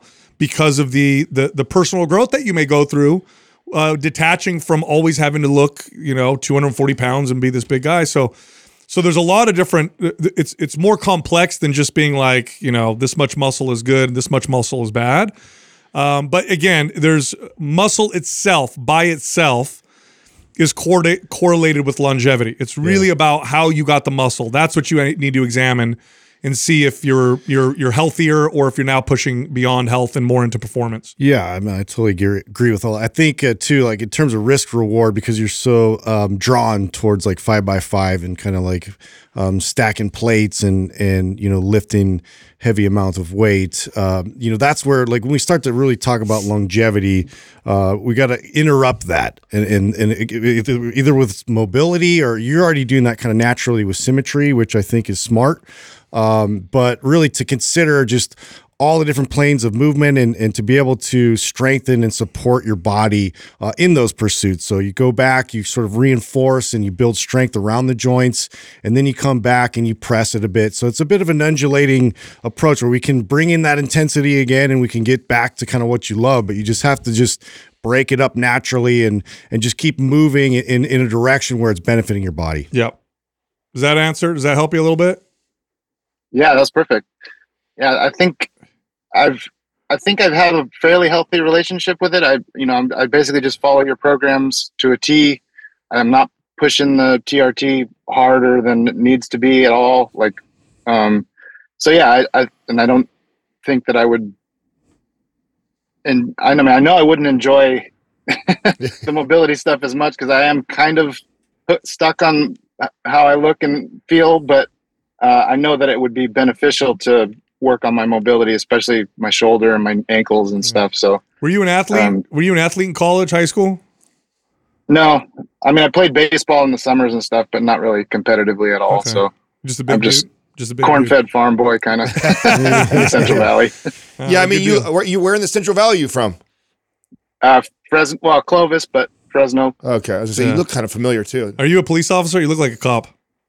No, Just a haircut. none Justin's like. I know you. Not cop Or Adam, Adam, Adam and Justin recognize you. Like maybe you're a cop. Maybe you pulled him over. You're on a motorcycle? I mean, I, I, this is my. I have called in before though, so I, maybe Oh, that's okay, okay, that's probably why. Then Yeah, I was gonna say you good look deal. familiar. Yeah. You got on it. Yeah, no, that's that's that's about it, dude. Do you have Yeah. maps? Okay. Do you have MAPS Performance?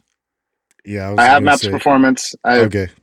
I got halfway through, and then I tr- I moved to Powerlift when I first got into you guys. So Yeah, I like I quite like I like one, the I like the mobility um, sessions for you. Yeah. I, you should do you should do those on your off days. I think that'll be good. Yeah, that's a good point too. By the way, you now it sounds like you are pretty well versed in our programs. Now you can kind Yeah. of start to play with them a little Yeah. bit, right? So maybe you're running like a power lift type of protocol, but then you know you got two days out of the week where you're like, you know what, today I'm just going to do all mobility different work. maps program and you know each time. You talk about doing your hikes, right? So like I might go. We're, say we're running power lift and then on Saturdays you like to do these hikes. I might say, hey, before you go do your you know hour hike or whatever, spend twenty to thirty minutes doing a mobility session. Yep. So I, if you know, if you were my client and this was kind of the question, I would also encourage you to kind of start to mold our programs a little bit to what you know you need with what you know you like to do and and balancing Here's, them out. here's a little bit. Adam's hack for that, that that he really does a good job with is uh, fall in love with the new goal. And that way you're you're okay with, you know, like, okay, that's it. I'm gonna become like excellent at mobility. And it makes it a lot easier to move away from the strength and size aspect because now you're focused so hard on a different goal. It's a nice hack for those of us that get attached to the the muscle and strength. okay, yeah, that sounds good. You got it. Thanks Keep for calling in, stepping. John. See you, John. All right, thanks guys. Take care. just just to hammer this home so there was a st- a, a, a study that i brought up a, a while ago on pro bodybuilders. Okay now pro bodybuilders are The extreme. not the healthiest athletes to put it lightly. These are extreme athletes. Everything they do is extreme. Their training is extreme. Their dieting is extreme. The drugs that they use to look they, the way they do is extreme. So they don't do anything for health. It's all for extreme pursuits of muscle growth Here's the funny this is how protective muscle is. Their lifespans, on average, match those of the average American. So you think, okay, well, the average American's not very healthy. Sure, but they're not doing the crazy shit that bodybuilders are doing. But here's where it's crazy bodybuilders have a significant lower rate of cancer. Mm-hmm.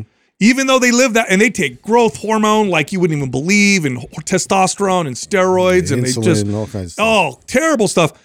And yet they get cancer at lower rates because muscle is, and they have diabetes at far lower rates because that's how protective muscle is. And, I, and I'm using one of the unhealthiest groups of athletes Mm-hmm. just so that people understand how protective muscle is. It's really about what you do to get the muscle. That's what can make you I, you know, unhealthy. I actually want Doug to write that down for you to do that as an opener to one of our Quahs because I don't think I've ever heard you actually say it like that, and I think that's really really good advice because how often do we get asked like question like that where I I'm this percent body fat I'm this old is this healthy or this Yeah. not and there's such a wide spectrum of how much muscle you should or shouldn't have for health and longevity Yeah. for every person. It's individualized, and so m- probably the best advice you've ever get, I've ever heard you give, like in, in regards to that, was just now was that it's how you got there. That matters more than that. If you had to, if you, just like if you were shredded and you had to like starve yourself to do that or do hours and hours about it, it's probably not really healthy Right. get there. Versus like this is where you Yeah, sit. if you're six percent body fat, which I would normally say for the average person, that's not a healthy place to be. But you do that naturally without really trying, just by making good Just food be choices healthy, yeah. and training five days a week. Well, you're a Your person. body's just humming. yeah, you're Yeah. a person who that that does make That's right. sense, and and that's why there's we can't just say, oh, that percentage is unhealthy. I mean, I for- used I use Justin as an example because I would say him and I are on two sides of this particular spectrum.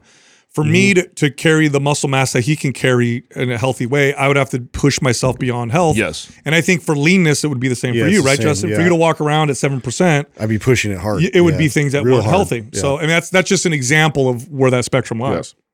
Next caller is Garrett from California. Truckee. Garrett, welcome back. hey, thanks for having me back. Um, yeah, I, I, I called in a year and a half ago or so. I don't know if you you probably it you know you get a lot of calls, so I'm not sure you remember my question. But uh, my original question was around uh, training for two seasonal athletic events, uh, an ultra marathon in July and teaching skiing in December and January. Oh yeah, I remember and that. uh, y'all ended y'all ended up giving me uh, maps performance and you gave me some advice on how to kind of structure that training and i just wanted to kind of one of the reasons i wanted to uh, d- uh, call in was to give a progress report and just say that like it, it worked out great. Um, I, I i've ran maps performance a bunch of times in a row. Um, you know i managed to stay healthy through uh, you know the ultra and then this year through all of my uh, uh, marathon and ultra marathon training. And then for you know as you're probably aware we had a pretty epic ski season last year. And um uh, I, you know, hit the ground running with that and felt really good and was able to ski strong all season. So, Nice. yeah, wanted to say really appreciated that, uh, all of that. Um, awesome. Right on. and yeah um for my my follow-up question um i i've noticed that uh there's several places kind of in a sort of a cluster uh where i, I feel like i'm weak um and so the the ple- three places are um when i when i'm skating during skiing uh my side butt which i think is like the gluteus medius Mhm, um it just gets really exhausted like really quickly like takes a while and you know after a while i sort of build up that you know strength and endurance. Um when i'm running sprints those will just destroy my hamstrings and then uh in maps performance when i'm doing like a lot of the kind of more the high volume lunges my hips get really sore um and that that just seems to be consistent. That doesn't seem to get any any better. Mhm. and uh so minor update from my question. Um i'm wrapping up uh uh ultra marathon training here at the end of october and i'm going to be switching gears back into more weightlifting. And so i wanted to uh, kind of be you know earlier on in the season i was doing maps performance and just like switching out all of the bilateral training for like unilateral Mhm. uh you know uh single leg rdls and uh, a lot more lunges and you know that kind of thing to to try and train that sort of strength. But i just wanted to my question was is you know is that the right approach or is there a better program or you know what's a what's sort of the best Symmetry. I was going to say Yeah. symmetry, but you're kind of doing that. So uh, that's a great mod, the what you've decided to do, because I was going to, before you even got to that point, tell you, oh, MAPS symmetry would do you really well. So that is the program that is already mapped out that way. But but what you're doing is actually uh, a really smart choice too. Do you do any um, mobility priming before you start your workouts? Are you doing anything like that? Like, I- I think- yeah, I do a lot of like the 90 90s Okay, good, and combat stretch. Um, those are the, the the ones that really seem to help me. And Yep. then I have some um, some mobility stuff that from a, a, uh climbing um, coach that Gar- I, I rock climbing coach that Gar- I do also. Garrett, I think I got I think I got something that's going to make this uh, a lot better. Do you have access to a sled? I, you know, so we don't have a sled, but we have a, um, you know, the the tires that uh, have like the handles, Mhm. and um, and I I think they're meant that you could drag them. That's fine. Um, Yeah. That works. Yep. So I want you to do all kinds of lateral dragging Mhm. with the tire. Lateral meaning you're you're like do you know do you know what a karaoke is? yeah. Oh yeah. Oh yeah, literally you're gonna drag a tire, and you're going to go in one direction, and then you're going to drag a tire and go the other direction. You're going to do karaoke's. You're going to bring the feet together, separate them apart. You're going to do a reverse karaoke. You step over, you kind of step out, you step over. I want just you to do going that literally like substitute some of your leg workouts for just a bunch Okay. of, and then also do front, you know, forward, you know, driving and back and you know and and and back uh, dragging.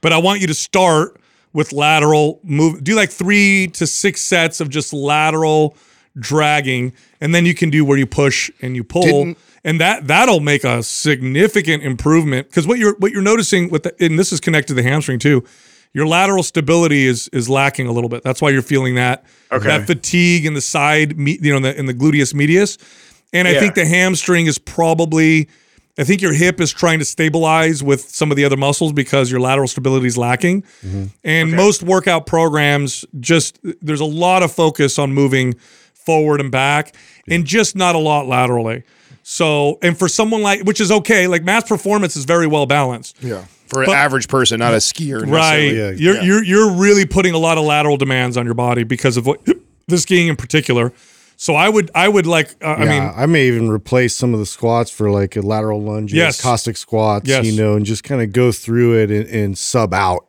uh, you know, with, with that. But I think uh, I I think symmetry is on the right track with that, and to uh, you know, to go through that so you do kind of gain that stability as you're a bit more in like in an unstable situation, uh, especially when you're doing like an RDL. Make sure like your your foot and your hips don't turn at all, and that's really the biggest focus for you is to be able Okay. to maintain that anti-rotational ability.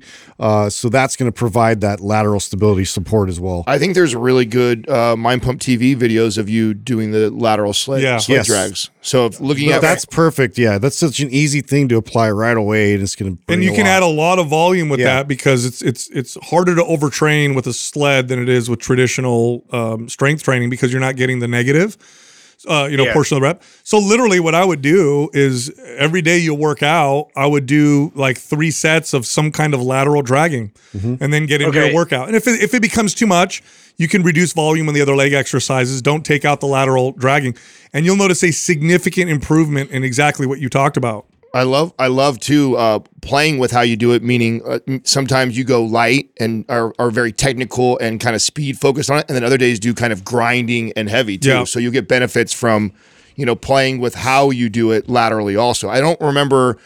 Uh, I think you were more uh, grinding and slow when you did the Yeah. on the video, right? Yeah, yeah, a But you little bit can, on the but you could really lighten it up and be kind of more speed focused, or like Sal was talking about the feet together and exploding. I love I love to take a band around my knees and explode, explode, explode out, Yeah. and then come back the other yeah, direction. two blocking, two blocking would Yeah, be good too. But just right. some Oh, yeah. kind of yeah. lateral. I, did- I do some a little bit of lateral band walks, but um, I'll I'll try. not enough. Yeah. I, I, it's just some kind of lateral Well- dragging I would do on a, a Okay. almost if every you time can you work take out. one of those big long um, uh, rubber bands, and a lot of times I'll do two of them together. So I'll wrap one around uh, the the squat post, and then I'll, I'll extend it out.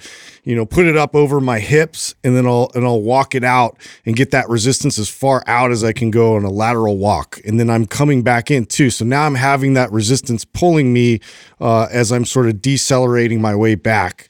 Uh, so that Okay. too is is going to be really helpful because of too if your if your hamstring is one of those things you're finding out is like fatiguing a lot too. We're going to want to strengthen that decelerating process as well. Yeah. Okay. Cool. That that makes a lot of sense because I think with the um the sprints, I think it's the the it's the really hard short sprints with like the you know the quick deceleration. I think that's Yeah. the Yeah. But I mean, look, the the, one- hamstring is a very big uh, hip stabilizing uh, and moving muscle. And if you're lacking stability somewhere, then what happens is your body transfers that stability to other muscles. Probably what's happening with your hamstrings. Yeah, the the, the, Okay. the, the recommendation on the heavy sled is going to make all the world Yep, of difference. You're gonna it'll Okay. tra- it'll translate really well. I mean, with what you, within, within a few weeks, you'll notice a difference. And and ke- it's so important, you know, just to reiterate what the guys are saying. It's so important that it's not a big deal. A guy like you is not a big deal if you're if you're doing backloaded squats. I would get rid of that if it's if it's getting in the way of the sled drag. yeah, don't take away the mm-hmm. sled Let drag. that be the cornerstone. Is the is Okay. literally the, the mm-hmm. getting go- get good and strong at that. You Yeah. get good and strong at that, and that's going to really carry over into the things that you do. with the um so with just like practically the um the tire that they have at our gym it's like the you know, it's the kind that has it sort of has a wrapper around it, Sure. and then it has like the handles. Yeah. Um, and do you just um, do you just like use like a, a strap or something Sure. to like attach that? It doesn't if they matter. have that, yeah, sure. Or you could just hold on to it like this across. So like one hand is over here across, and the other one's fully extended, and then we're just dragging it. You can hold on to it. You can find a way to attach it around your waist. You know, you can involve more of your core, less of your core. But really, what's important is that you're doing some kind of lateral dragging Okay. In your workout. And, Cool. And, and hey, at one point, like because of what you do uh, so often, this might even be a worth investment for yourself personally to have at home too. So you can get relatively inexpensive, like like basic sleds too that aren't crazy over the top. I'm a big fan of the Torque sled. Look into them. Yeah, for sure. they're awesome. Okay. They're expensive, but those are those yeah, are the best. There's, yeah, there's a few options. But you can they're find like you can get some pretty basic shit that will do its job, and it ain't, it's probably worth having since this is something that would Totally. carry over into what you do so often. Yeah, right on. Awesome. Cool. And so and you think um uh stick with the performance or symmetry or Uh, uh, either one would be fine. Both. Yeah, Either one's yeah. fine. Okay. Ro- in fact, really ri rotate between those Yeah. two programs uh, for what you do. Okay. Yep. Y- Yeah, I think it'd be I think it'd be worth trying out symmetry just because I've I've run performance now.